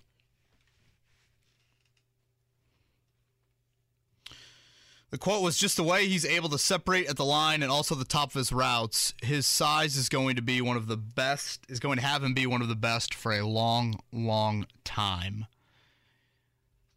Larry Fitzgerald. Okay. I think Fitzgerald is a little better just in terms of overall athleticism. But Fitzgerald and Fitzgerald probably a better route runner, right? I would say, yeah, Fitzgerald probably falls to me more in the natural receiver route, just like fluidity, his hands. Um, I think you could probably make the argument. I mean, Fitzgerald was a great athlete. I don't know. Pittman's pretty darn athletic as well. I think where Pittman's next step has to come is really just being a guy that, and I know touchdowns can be a little, you know, sometimes you get to the goal line and boom, all of a sudden you're handing the ball off instead of throwing it. Pittman's got to get in the end zone more. I, I will simply say this, and then I will drop. I promise I'll drop the subject. If the hospitality taxes are supposed to be what's paying off the balance on Lucas Oil Stadium, and we just had an event that brought in 157 million dollars, presumably, presumably predominantly within hospitality areas, then why are we still so far lagged behind in the investment payments on Lucas Oil? That's it. That's my last Should we have someone from Visit Indy on to get a little deeper into these numbers? Sure. I mean, I, listen, I love it, and I love the fact that, and I they do fabulous work. I, I'm a huge fan. I'm just saying when they these study groups that come out, it's like the group that charged IU like 150 grand to change their logo. Uh, where do they find these people? Would you rather do a math project on this or a geometry project on how many fans were at the NFL draft in Nashville? Oh well, the the second one's obvious. I can look at the eye test and go, there's zero chance that 750,000 people were there. Zero chance. Voice of the Colts, Matt Taylor. He joins us next here. Kevin and Query. So let's get right to it. Joining us on the Payless Liquors guest line, he is the radio voice of the Indianapolis Colts, Matt Taylor. And Matt, question right away for you. This sounds crazy, but when there is a big time divisional game, we know the owner's fired up, right? We've seen the tweets. When you're in the building, you're around practice, you analyze the Colts. Is there a different approach, mindset, or energy for divisional games and that's not to say that they take the other games lightly, but I'm saying, can you see it within the approach for a divisional game versus a non-divisional game? Um, it's a good question. I don't. I don't think approach or intensity. Maybe just different in, in terms of just guys, you know, answering questions and being open and honest about, you know, how much this game means, how important it is for, you know, the math of things, and you know, trying to win the division and understanding, you know, the parity inside the conference and the easiest way to make the playoffs is to win your division, knowing just how much talent there is in the conference, and you know, the tiebreakers, and not wanting to mess around with, uh, you know, wild card standings in weeks 16, 17, and 18, so on and so forth. So I think every game is you know, preparation's pretty much the same because you've got to basically you just got to bring it. Otherwise, you'll just get dominated in this league, considering how good these players are on every sideline. But um, I think it's just uh, you know honest and refreshing to hear guys talk about how important this game is from a standing standpoint, what it means from a ramifications perspective, um, and just also too from a motivational perspective too, because you know Tennessee's gotten the best of this franchise the last handful of seasons. You know they've won four of the last five. Uh, the Colts haven't beaten these guys since 2018 at Lucas Oil Stadium. They've been the class of the AFC South, so it is refreshing and honest to hear about just how much this game means from a psychological standpoint because of being able to kind of get over that hump which Tennessee has represented. He's Matt Taylor, voice of the Colts. He's with us here on the Payless Liquors hotline. Mate, I think given where the Colts are right now from a run defense standpoint, uh, how banged up Tennessee is on that offensive line. I mean, you look at the Derrick Henry numbers. His yards per carry is not good, and he is getting hit in the backfield a ton. I, I, I feel really confident about the Colts' run defense in this matchup. Am I a little bit too confident, or what are you seeing when no. you look at these two? I'm with you. I feel confident as well because they're without their starting left tackle. That would be like if the Colts were without, you know, Anthony Castonzo, long-time staple at that, you know, corner position, um, you know, along that offensive line. You know, just Taylor Lewan has been there for a long time. Good player, reliable player, consistent. So not having him, that's a big deal. I mean, not, nothing against Dennis Daly, but he's just not on that level. And I know they're banged up along the offensive line too with their right guard. Nate Davis is on the injury report um, yeah, and Derrick Henry just hasn't had that um, you know momentum uh, that he runs with, you know, because he just hasn't been able to kind of get to the second level of defenses quickly because he's been stacked up at the line of scrimmage or you know he's fallen uh, you know for a, a one or two yard gain consistently because you said he's only averaging about three and a half yards per carry, and so far this season that's been the bread and butter of the Colts defense is stopping the run. James Robinson is the only guy so far. I know it's a small sample size because you've only played three games, but Robinson is really the only guy that's had an explosive day on him. Uh, you know, really that one big explosive run for 37 yards uh, in Jacksonville.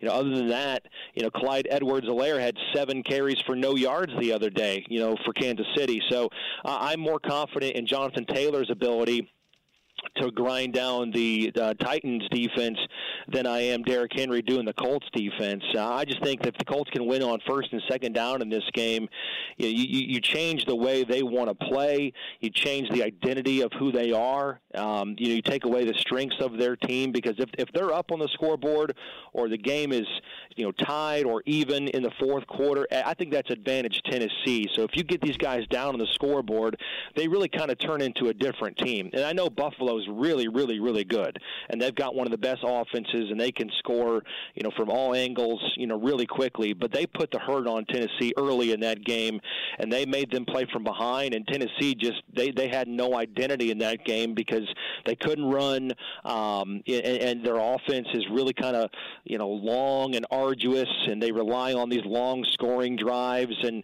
it, it's crazy. You look at their numbers, and they're not scoring a lot of points on the season to begin with. But in the second half, they only have seven points total in three second halves.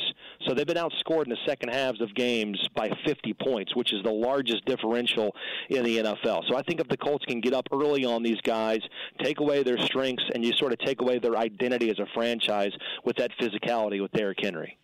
Matt, did you ever watch The Muppets when you were a kid? I know that I'm kind of using a dated reference, but they're kind of dateless. Did you ever watch The, the Muppets? I, I did, yeah. So, so everybody talks about Kermit and Fozzie and Miss Piggy, but truly, the Muppets that people love are like Animal and Beaker and the Swedish Chef. They're like the unsung heroes of the Muppets, right? They might don't, be as don't good forget about Gonzo now. Gonzo, same, right? Uh, although he he sleeps with chickens, that's weird, but that fine. So speaking of chickens, so is Grover Stewart? I'm not gonna say he's Grover, but like when we think of the Colts defense, we talk so much about DeForest Buckner and obviously Shaquille Leonard. They're great players. Uh, Julian Blackmon's a great player. But is Grover Stewart emerging himself now as like the most unheralded, underappreciated defensive player for the Colts? Yeah, I, I think around here that I, I think you know we appreciate Grover Stewart, but I think nationally, I mean that's that's a position that doesn't get a lot of attention because he's in the interior of the defensive line. He's not getting a ton of sacks. He's not. Man, that's an important position, Matt. I mean, Booger McFarland was a key piece in the no Colts. Super Bowl run because you got to clog up that middle, right?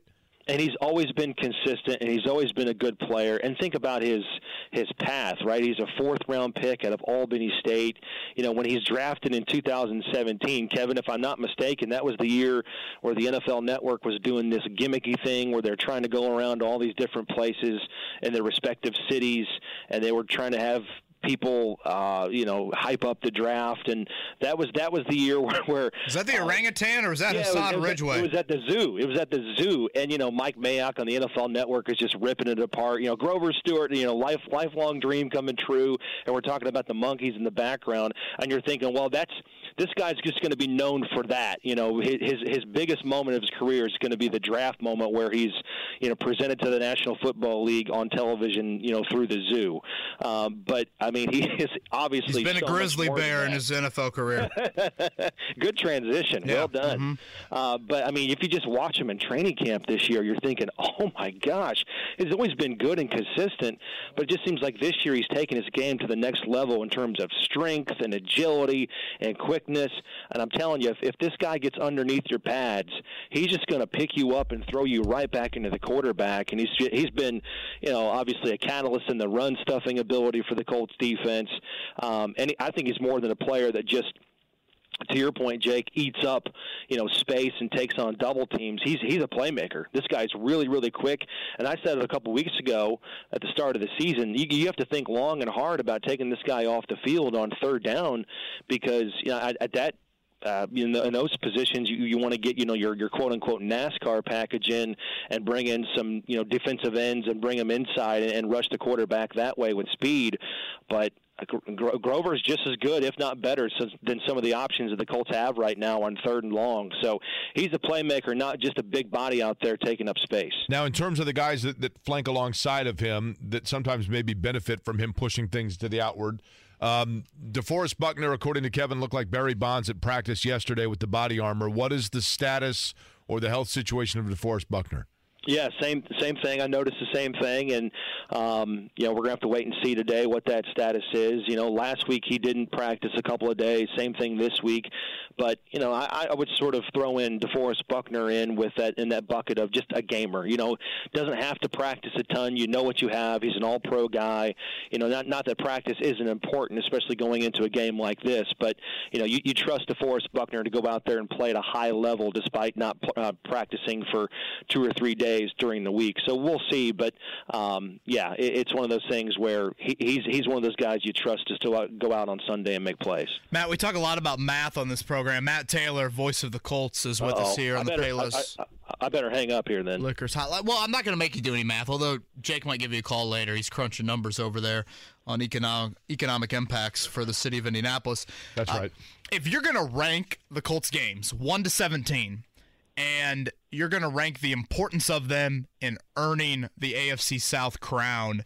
Considering how the season has unfolded, what the division standings look like here as we reach the month of October, I think it's fair to say you probably put this game second on the list of most important. Probably home to Jacksonville coming up in a few weeks will be more important, um, considering you already lost to them.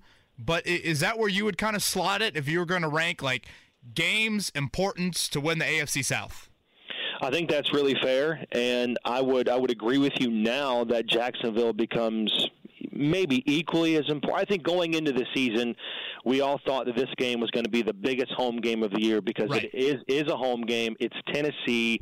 It's early in the season, and you don't play them, you know, later in the season, right? It's not like you get a, a chance to go down there in week 14, you know, in December and and you know reenact some revenge if if you don't get this game. No, I mean you play these guys, you know, twice in a 21 game or 21 day span here in the month of October, and they have a bye week leading into that second matchup. No doubt, no doubt. So going into the season it, it was Tennessee, and some would argue that it's still Tennessee. But given that you know Jacksonville looks really improved, and you know maybe a player in the division that we didn't think about at the start of the season, maybe that game is on equal footing, or maybe a little bit more right now. But I still think when it's all said and done, that Jacksonville is going to come back to earth a little bit with a second-year quarterback and a new head coach, and still a lot of newness within that franchise, and that these two teams are still the the chief uh, you know competitors for the division championship. And I just think again, I go back to the fact that Tennessee just represents this this mental hurdle for the Colts. You know, they've become um, you know very very formidable, um, and that's putting it lightly inside the AFC South. They're the two-time defending champs.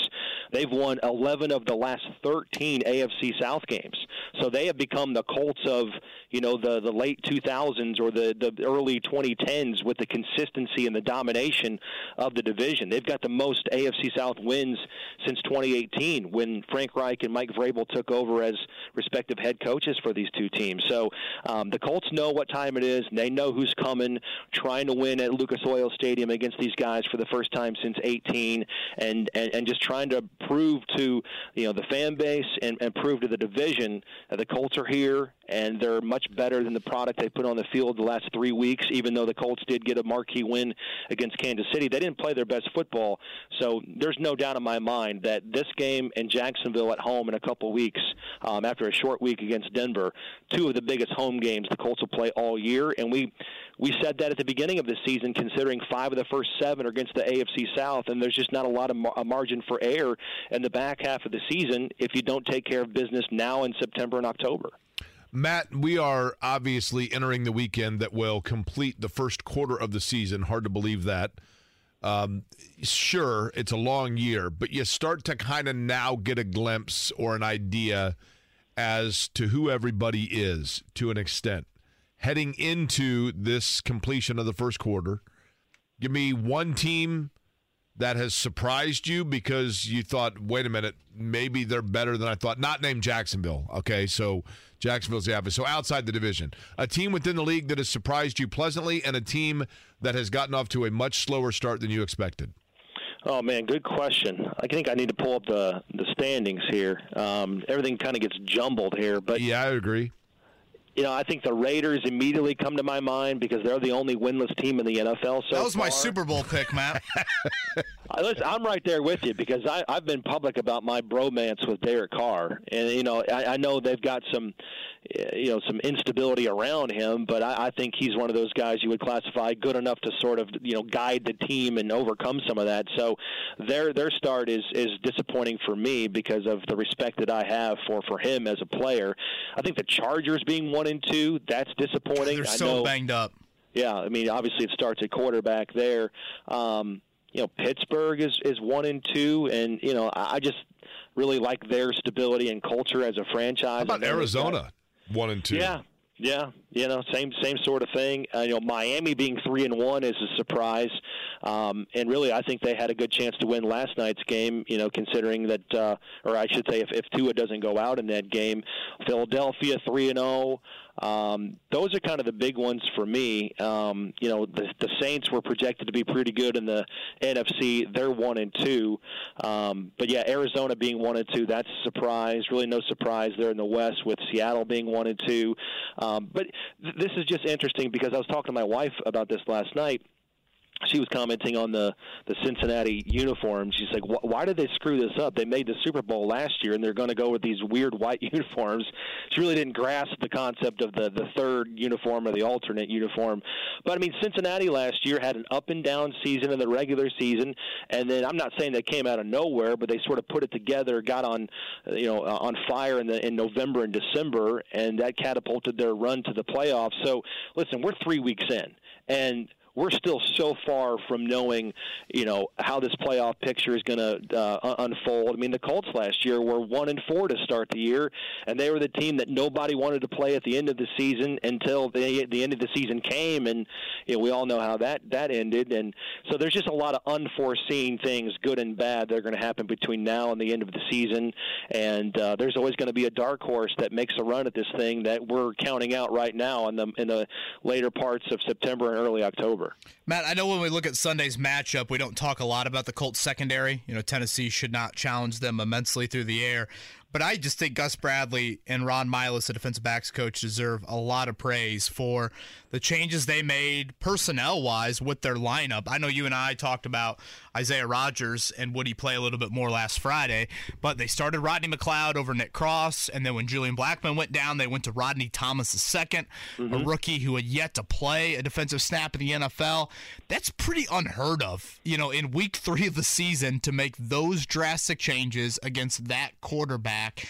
And I get it. The challenge week to week should be different, and it is different. Tennessee is a vastly different team to prepare for than Kansas City. Um, but that was really well done by Gus Bradley and that bunch because, um, in particular, I think the secondary deserves a ton, a ton of compliments. Um, and I thought Eric Bieniemy actually did that yesterday in his press conference with with Kansas City for making those changes and not being afraid of the moment against Mahomes. I'm with you. You know, Nick Cross goes from playing 100% of the snaps in Week One, his first ever game in the NFL, to playing one total snap, uh, you know, Week Three against Kansas City, and a guy that didn't play at all in the first two games plays over 80% of the snaps. And Rodney Thomas, like you talked about, the seventh round pick out of Yale, and during training camp, he's not getting any run with the first team offense or first team defense. Heck, he's probably getting, you know, maybe seven or eight snaps a practice with the second team. I mean, he's uh, he, during he's, camp. He was a lot of third team work, a lot exactly. of third team work. Right, so so credit to him too. I mean, you give credit for the the, Col- the Colts coaching staff for making those switches, but you also have get, have to give credit for the players to be ready to handle that sort of moment. I mean, Rodney Thomas comes in, and you know he's got the the best quarterback in the universe and Patrick Mahomes on the opposite line of scrimmage, and he's not overwhelmed by it at all. And this is a guy that you know he he, he dropped it. I shouldn't say dropped out of school, but he took a, a semester off of school uh, because of the Ivy League canceling the the uh, their season in 2020 because of the pandemic, and they were one of those conferences that wasn't going to grant an extra year of eligibility so he wanted to continue to play and develop and get stronger and bigger and faster. So he, you know skipped a, a semester or took a semester off so that he can come back and have his eligibility to play at Yale. I mean, and, and what a payoff that is. And you know he's obviously brilliantly smart. And you know Ron Milus you know challenges these guys in the secondary every single week. You know there's that story of him you know handing out a, a test or a quiz on Friday. Uh, you know with all these different situations that can come up during during the course of a game. How do you play this? What do you do in this situation?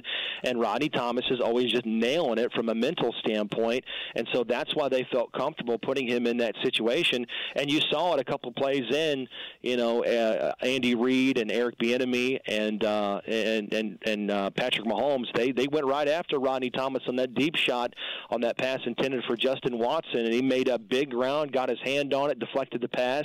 I know there was a holding penalty on it, but that was a huge play in that game game. If they if they catch that, you know, they probably walk in for a touchdown, and the Colts probably don't win that game. So, you know, kudos to Rodney Thomas for being ready. Kudos for um, also, you know, you've got Rodney McLeod coming in and just being the total pro that he is, and not getting you know, been out of shape, that he was supplanted by a rookie who's never played uh, a game in the NFL, starting over him in week number one, despite having 10 years of experience over him, uh, just coming in and, and handling the situation like a pro. And that's that's what the Colts have on this defense. A ton of guys that just get it, know their role, and know that it's going to be situational football week to week. And, you know, some, some weeks they're going to be called upon more than others. But, yeah, credit to the, the secondary staff and those guys in the back end, specifically Rodney Thomas and Rodney McLeod for answering the bell well. You know, the more I think about it, Matt, we kind of sold Gonzo short because he's really, and I've never really thought of this before, but Gonzo, Kermit, Fozzie, and Miss Piggy is basically, respectively,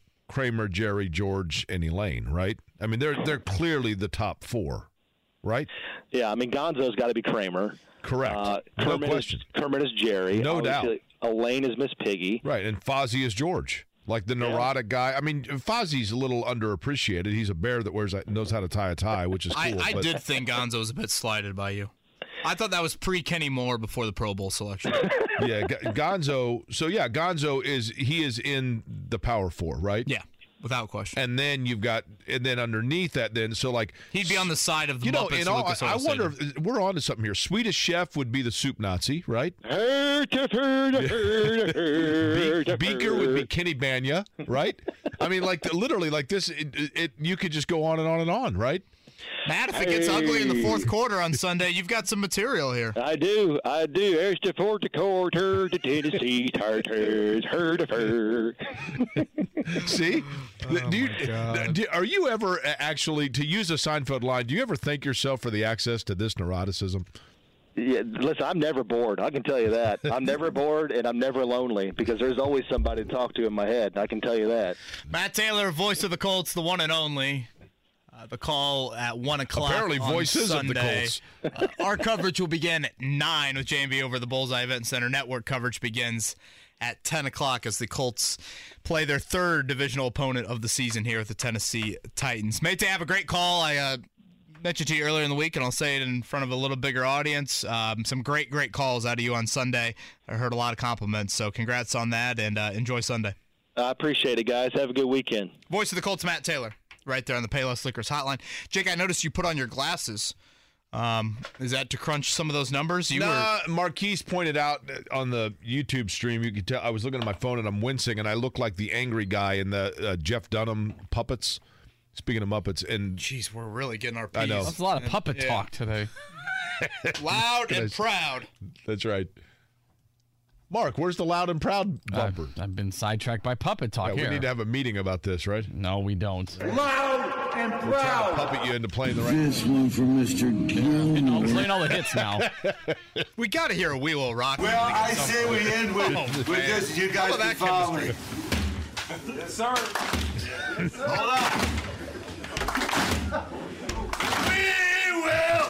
We will rock you.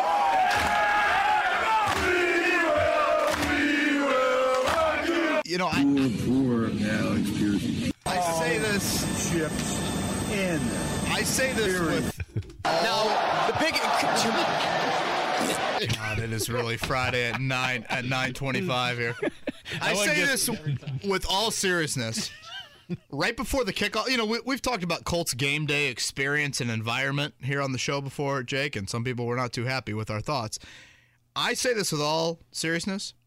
Right before the opening kickoff, I literally think the last thing they play on the Jumbotron should be the Irsay We Will Rock You inside of that locker room. Yeah. And I literally think the fans would go nuts. It's better than banging the anvil, which is the dumbest thing known to man. Now, do you just keep Tyrese Halliburton on the anvil after last week? Is that who did it last week? Halliburton and then his Pacers teammates were all around him. Okay, I mean that's kind of cool. Sometimes though it gets a little bit like obscure with some players, yeah, right? I mean. It's kind of like, did the guy get sick on well, Saturday? Not, not to mention, like, did, did, we ever figure out like what is it supposed to mean? Oh, they did a long PSA about it. I know the whole years Colts ago. forged. Some look, the Colts have come up with some really cool ideas. That one, eh. Eh, okay. I think that we will rock you right before kickoff. right, I mean, right, I mean, right before Chase McLaughlin puts foot in ball, that needs to be the last thing. And I agree with J- JB says this: you should end uh, the show every day with Irsay's "We Will Rock You." We honestly should. And when Gilmore makes a play, they've got a soundbite right, ready to go. And they have video if they want as well. Yeah, some nice. This one for Mr. Gilmore. Uh, freebie Friday for the pop quiz. Jiffy Lube prize pack uh, will be awarded to whoever gets on air. And like we said, really after Tuesday's show, we're looking for our second five for five of the week. If I remember correctly, the last two days we have not sniffed it. That is correct. Have you taken a look at today? I have not. Scotty, did we get away from a lot of baseball, or is there still a good amount? Not much baseball. Not much baseball on today's pop quiz. I assume that will lend to the phone lines lighting up for today's version. Yeah, Let's. I, I, see one baseball question, four football questions, college and NFL. Okay. Ooh, okay. I like it. Um, all right. Before we get to a pop quiz, morning checkdown. The morning checkdown. Omaha! Omaha! Omaha! Omaha! Brought to you by Ball State Football. Get your tickets at ballstatesports.com. Omaha! On 93.5 and 107.5 The Fan. Major League Baseball yesterday. Cubs over the Phillies 2 love. It was the Marlins over the Brewers 4 2, and the Padres short end against the Dodgers 5 2. That's significant because those three teams, the Phillies, Brewers, and Pods, fighting it out for the final two wild card playoff spots in the National League. Moving over to college football this weekend, Indiana and Purdue. We'll give our picks coming up in about 15 minutes. Indiana's at Nebraska. Purdue is at Minnesota. That's a noon kick for Purdue. I think IU is 7:30, I believe, at Nebraska. Uh, Notre Dame with a bye week, five games involving ranked teams. So it's been kind of a couple slow weeks for these sorts of matchups in college football, but we've got them. And Jake, I would say your Tigers probably highlight them all, hosting NC State, and that's been a good series over the years. Yeah, NC State's kind of like they're like Minnesota or Michigan State in the Big Ten. You know what I mean? Like you kind of never really think about them, but they're usually pretty respectable. Um, we'll see what happens in that game. It's a big one for sure. Uh, clearly, Night game, right, from Death Valley? 7:30 from Death Valley. Yep, it's supposed to rain though. Uh, they got another hurricane coming in towards the Carolinas, right? Oh, I thought that was Ian just restarting. No, there's another one. I thought, right? Oh wow, that Is sounds it- awful. Well, you've got. I thought coming in off of the coast, you have from the other side. Am I wrong? I, I have not heard that. What I heard was you know Ian hit the Atlantic and was ramping up or uh, you know Okay. gaining category levels or whatever you call it.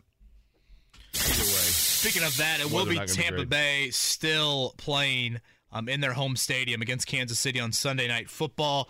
Uh, primetime wise, last night it was Cincinnati getting a much needed win.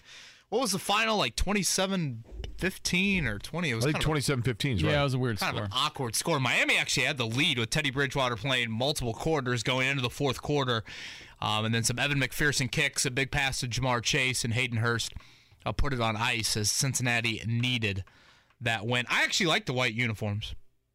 I hope they make that a staple. They I- were, again, I hope that's not a they were one-off. pretty cool. I am good for like a. I hear what you're saying, Mark. I'm totally good for every team doing a one-off like that, though. I know some people are like, "How dare you know?" You No, I'm wear saying I hope they alternate bring it back like next year. I hope they. Oh, yeah. yeah. It's a. It's not just a one a 2022 season thing. Yeah, I I, I would agree. Uh, It on is that. Ian. You guys are right, by the way. That is headed towards the Carolinas. I guess a little bit of good news on that front. Hopefully, nothing too um, in the strength department there um, with the Carolinas. Colts' final practice of the week is here. Uh, the injury report definitely improved from Wednesday to Thursday. You had Jonathan Taylor, Ryan Kelly, Stephon Gilmore. Gosh, every time I say Gilmore's name, I want to say it in Irsay's voice. This one for Mr. Gilmore. And Yannick and he kind of plays like that, Gilmore. Just a nice long, fluid motion and just like a smooth operator. Yeah. Stephon Gilmore. Agreed. No Julian Blackmon, no DeForest Buckner. For what it's worth, we haven't even seen Blackmon at practice. That's usually not a great sign. Uh, Buckner has been out there wearing the Barry Bonds elbow pad. It's even bigger than that. It's quite the contraption. It's a So shield. We'll see what happens with Buckner and his availability for Sunday. But I think all in all, considering what Wednesday looked like, much better for the Colts heading into this final practice of the week. Uh, pop quiz next. Pop quiz is next. 317 Four out of 239 five football. 1070. Jiffy Lube prize pack we're giving away, and then we'll do our picks to close out the show. All right, it's Friday. It's pop quiz time. Jiffy Lube oil change we are giving away to anyone that gets on air. And am I seeing this correctly? Do we have two Shanes on the line, Mark? Double Shanes. Wow. Where's Alan Ladd when we need him? It's not a name that I would have expected to have two of. Jake Pop quiz look pretty doable. It- very, very. I mean, there's some bad memories of Colts yesteryear, but yes, very doable. All right, Mark, let's go with one of the Shanes. I'll let you pick. Well, don't put that on me, Jake. You just put glasses on. Mm-hmm. You're seeing a little more clearly. Mm-hmm. Who you got? Shane one or Shane two? Well, in the movie Shane, they end it by the kid yelling Shane repeatedly, so that would mean more than once. So we'll go number two. Okay, Shane two. What's up, Shane? Not much. How are you guys today? We are fine, Shane. great, who, Shane. who is your all-time favorite Shane? Oh, that's a great question. Um, I, uh, I, I have no no answer for that. Do, do you know you're not from the north side by chance, are you? no, I'm not. How about Shane Henry Hadley? Would you go with that? Can you can we just can you work with me on that? Yes, sir. Okay. Um, Shane is interesting because it's a cool name and a, a common name that's not very common, if you will. It, and I don't know, so pardon my naivete. Is Shane affiliated with a longer first name, and it's, or is it just Shane and that's it? It's just Shane. Okay. Um, and and you grew up where, Shane? I was really hoping he'd be like, yeah, Shaniel. Well, you, um, you know, like there are like Jack is John, or you know, whatever. Okay, so Sure. uh, Shane, you grew up where? In Aurora. Oh, you've called the program once Southeast before, a long time ago, right? Yes, sir. Because I believe we referenced Wayne's World, right? We did. Yeah. Can we just call it Shane's World? That's a Uh, that's an adult film service that It filmed in an adult, Bloomington. Yes, and yes, and when I was coaching basketball, um, we had some Shane's World shirts that uh, the uh, student section that was uh, that was the student section when I was head coach. Boy. Wow, that's not I didn't, know, uncomfortable I didn't know the reference at that time. and then they went down to And then Bloomington they and, took all the hell shirts. broke loose. And then they took the shirts off That's later right. in the Oh, night. this is I guess. awkward. Well, All Shane, we're off to a good start here. Shane, here we go. Would you like for me? That would be Jake, who uh, has led you down the wrong garden path here, or Kevin to lead you off with question number one. Uh, we'll start off with Kevin today. Okay. All right, Shane. Purdue travels to Minneapolis to take on the Golden Gophers tomorrow. It's the 78th time the two will face each other. Mentioned it earlier, kind of like the Cole Center for IU basketball. Who leads the all-time series between Purdue and Minnesota in football? Uh, I'll say they're tied. Ooh. Wow, boy. What if I told you, you they're are not playing chess They're here? not tied, Shane. Okay, then uh, Minnesota. Okay. Question number two. Last night, the Dolphins' loss leaves Philadelphia as the lone unbeaten in the NFL. Can you name the last team that was the last unbeaten team of a season to go on and win that year's Super Bowl? Was it the Colts, the Um, Patriots, the Seahawks, or the Chiefs? Uh, I'll give you a hint. This team was coached by a guy that played at Minnesota. okay, so I will say. Did you say Tampa was a choice or no? No. Colts, Patriots, Okay, Seahawks, or Chiefs? So Colts. Okay. Colts. All right, number three, Shane. The Colts host the Titans on Sunday. The Colts have lost their last three regular season games to the Titans, tying their longest regular season losing streak against the Oilers or Titans franchise. Name one of the three starting quarterbacks for the Colts the last time they dropped three in a row in the regular season to the Oilers and Titans. My hint is it's right around my birth.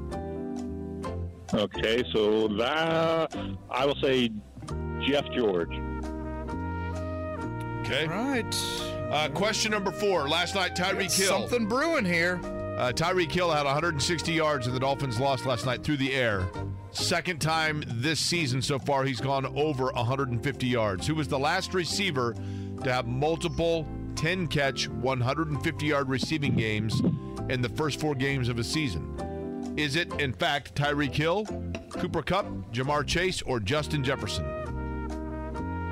Um, Justin Jefferson. Okay. All right, number five, Shane. 95 years ago today, remember like it was yesterday. Babe Ruth hit his 60th home run of the 1927 season. His record would stand for 34 years. Name the team that the Babe hit his record-breaking homer against. Boston Red Sox, Philadelphia A's, Washington Senators, St. Louis Browns. Well, this one I know was the Washington Senators. Wow. Why or how do you know that? I, I just knew no stupid stuff. I actually have a New York Yankees jersey slap in the from face of Jay, Babe Ruth. I have a Yankees jersey from Jay Peterman that has the date on it, like of that actual home run. I I have no idea how or why I have Really, it. I, I think Tom Zachary was the pitcher, I believe. Gosh. I feel like we should give Shane extra credit. Not to be confused with Randy Zachary, former basketball player. All right, here we go. Uh, question number one. In fact, Minnesota, 41 33 and 3. We did you know this question, Scotty, or did you come up with it once we had the discussion in the opening segment? The last time the last unbeaten team in a regular season went on to win the Super Bowl, it was indeed the Colts in 2006. Coached by Gopher Tony Dungy, by the way. Uh, Gary Hogeboom, Jeff George, That was and a great Jack hint. Trudeau. Three for number three. All right, it was three for three, but number four, the lone slip up for Shane, the last hmm. receiver to have multiple 10 catch, stay on the line, Shane, 10 catch, 150 yard games in his team's first four games of the season. He said Justin Jefferson. The correct answer, though, the cheetah, Tyreek Hill. You blew it! You don't get to come back tomorrow. You don't even get a lousy copy of our home game. You're a complete loser. Tom Zachary mentioned It was uh, it was fun while it lasted. in the answer. I felt like Shane getting that right, number five, the confidence in naming the pitcher, he almost deserved to go five for five. I mean, that was impressive. That was close. Very close. Um Did you guys see who now it looks like is going to be the starting quarterback in London on Sunday? Yeah, this London Saints game's taking a and taking a turn. Well, Michael Thomas has been ruled out already. it wasn't on a great path to begin with with Yeah. Jameis Winston and Kirk Cousins. Jameis Winston is doubtful. The Saints' backup. Oh, it's that uh, one fellow that plays every position, right? Oh, Taysom Hill. Oh, that you'd think that would be nice. Uh, the Red Rocket, Mr. Dalton. No, thank you. You would think the way they pay Taysom Hill, he would be their second string quarterback, and he's not. It's just very weird. Patriots started going with Brian Hoyer. Ooh boy, Did Hoyer ever start a game here I think he did, didn't he? when Jacoby got hurt? I thought he was one and two as a starter. Am I wrong? You see Belichick's press conference about Hoyer this week? Just peak Belichick. You know, what are the things that Brian Hoyer brings to your football team? You know, why have you continued to go back to him? He's a good player. I mean, he's answering the question, isn't he? All right, we'll give our picks to end the show. Little Purdue action, little IU action, any NFL locks that we like, and the Colts as a three. Is it still three and a half? Three and a half point favorite on Sunday against Tennessee. Yeah, three and a half and an over under of 43, which is extremely low when you look around the NFL for this week. We will do that to close out the show here on a Friday. Kevin and Query.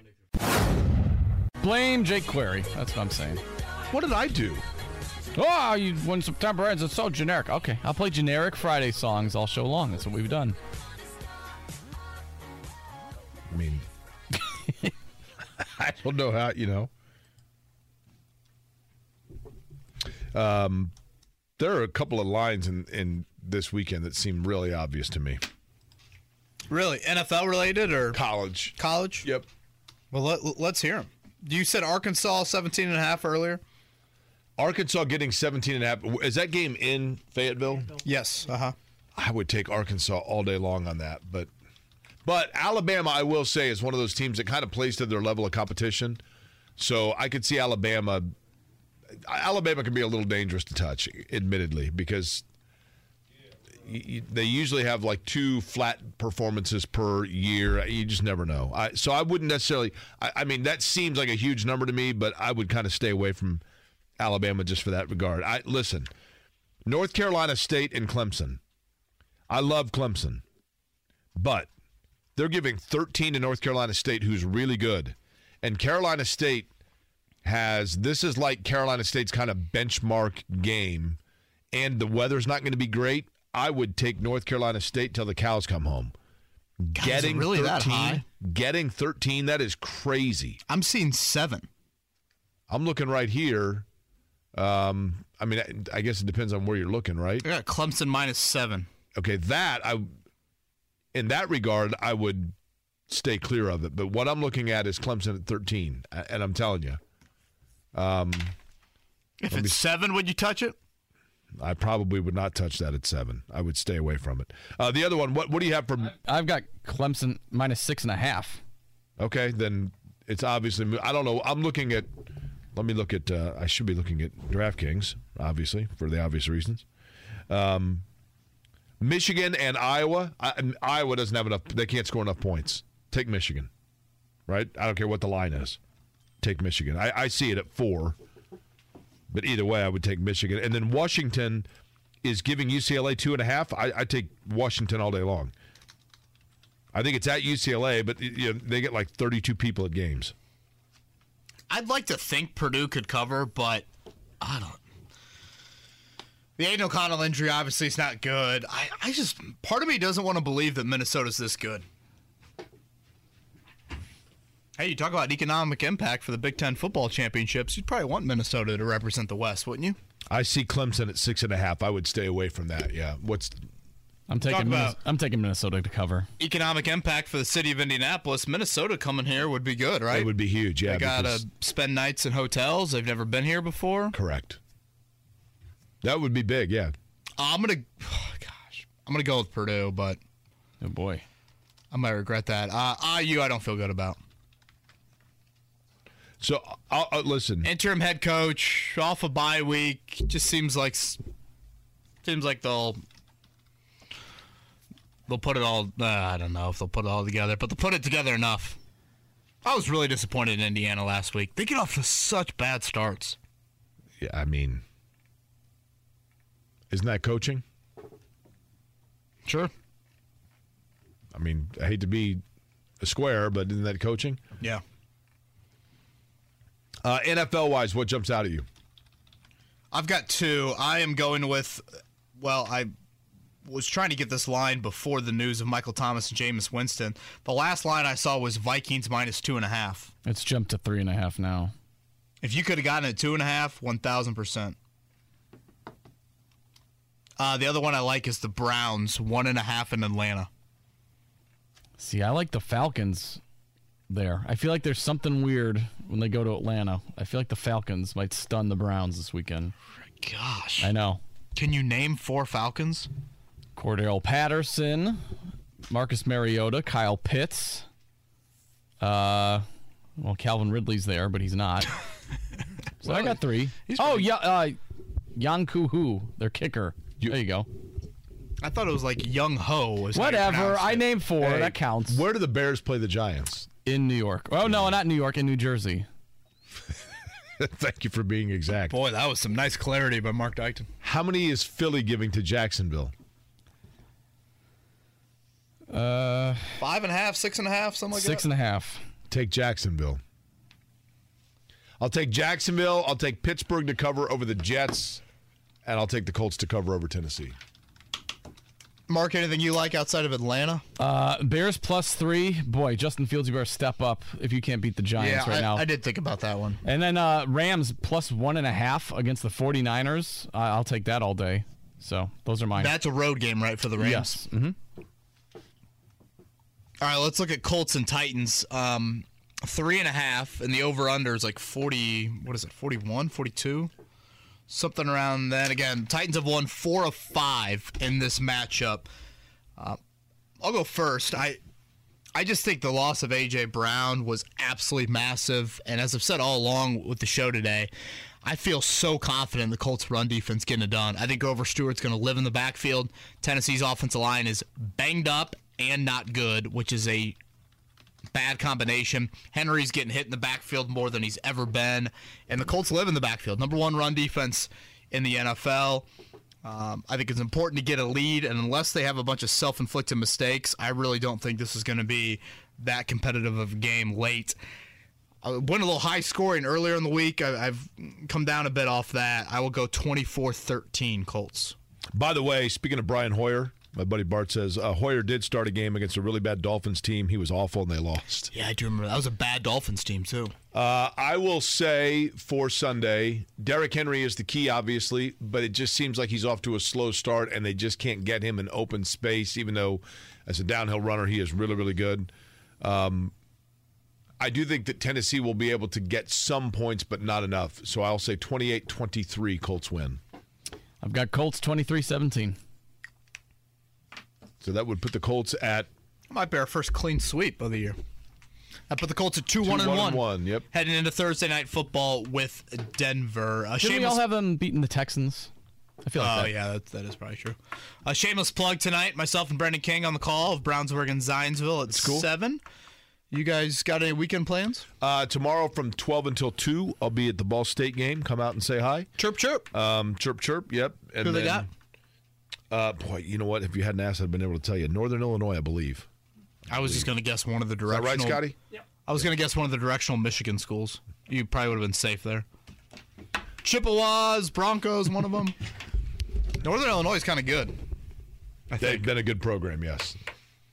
Mark, anything? Heading to Newfields for Harvest Nights with the family tonight. Enjoy it. Crisp night for high school football. We'll talk to you guys on Monday. Have a great weekend.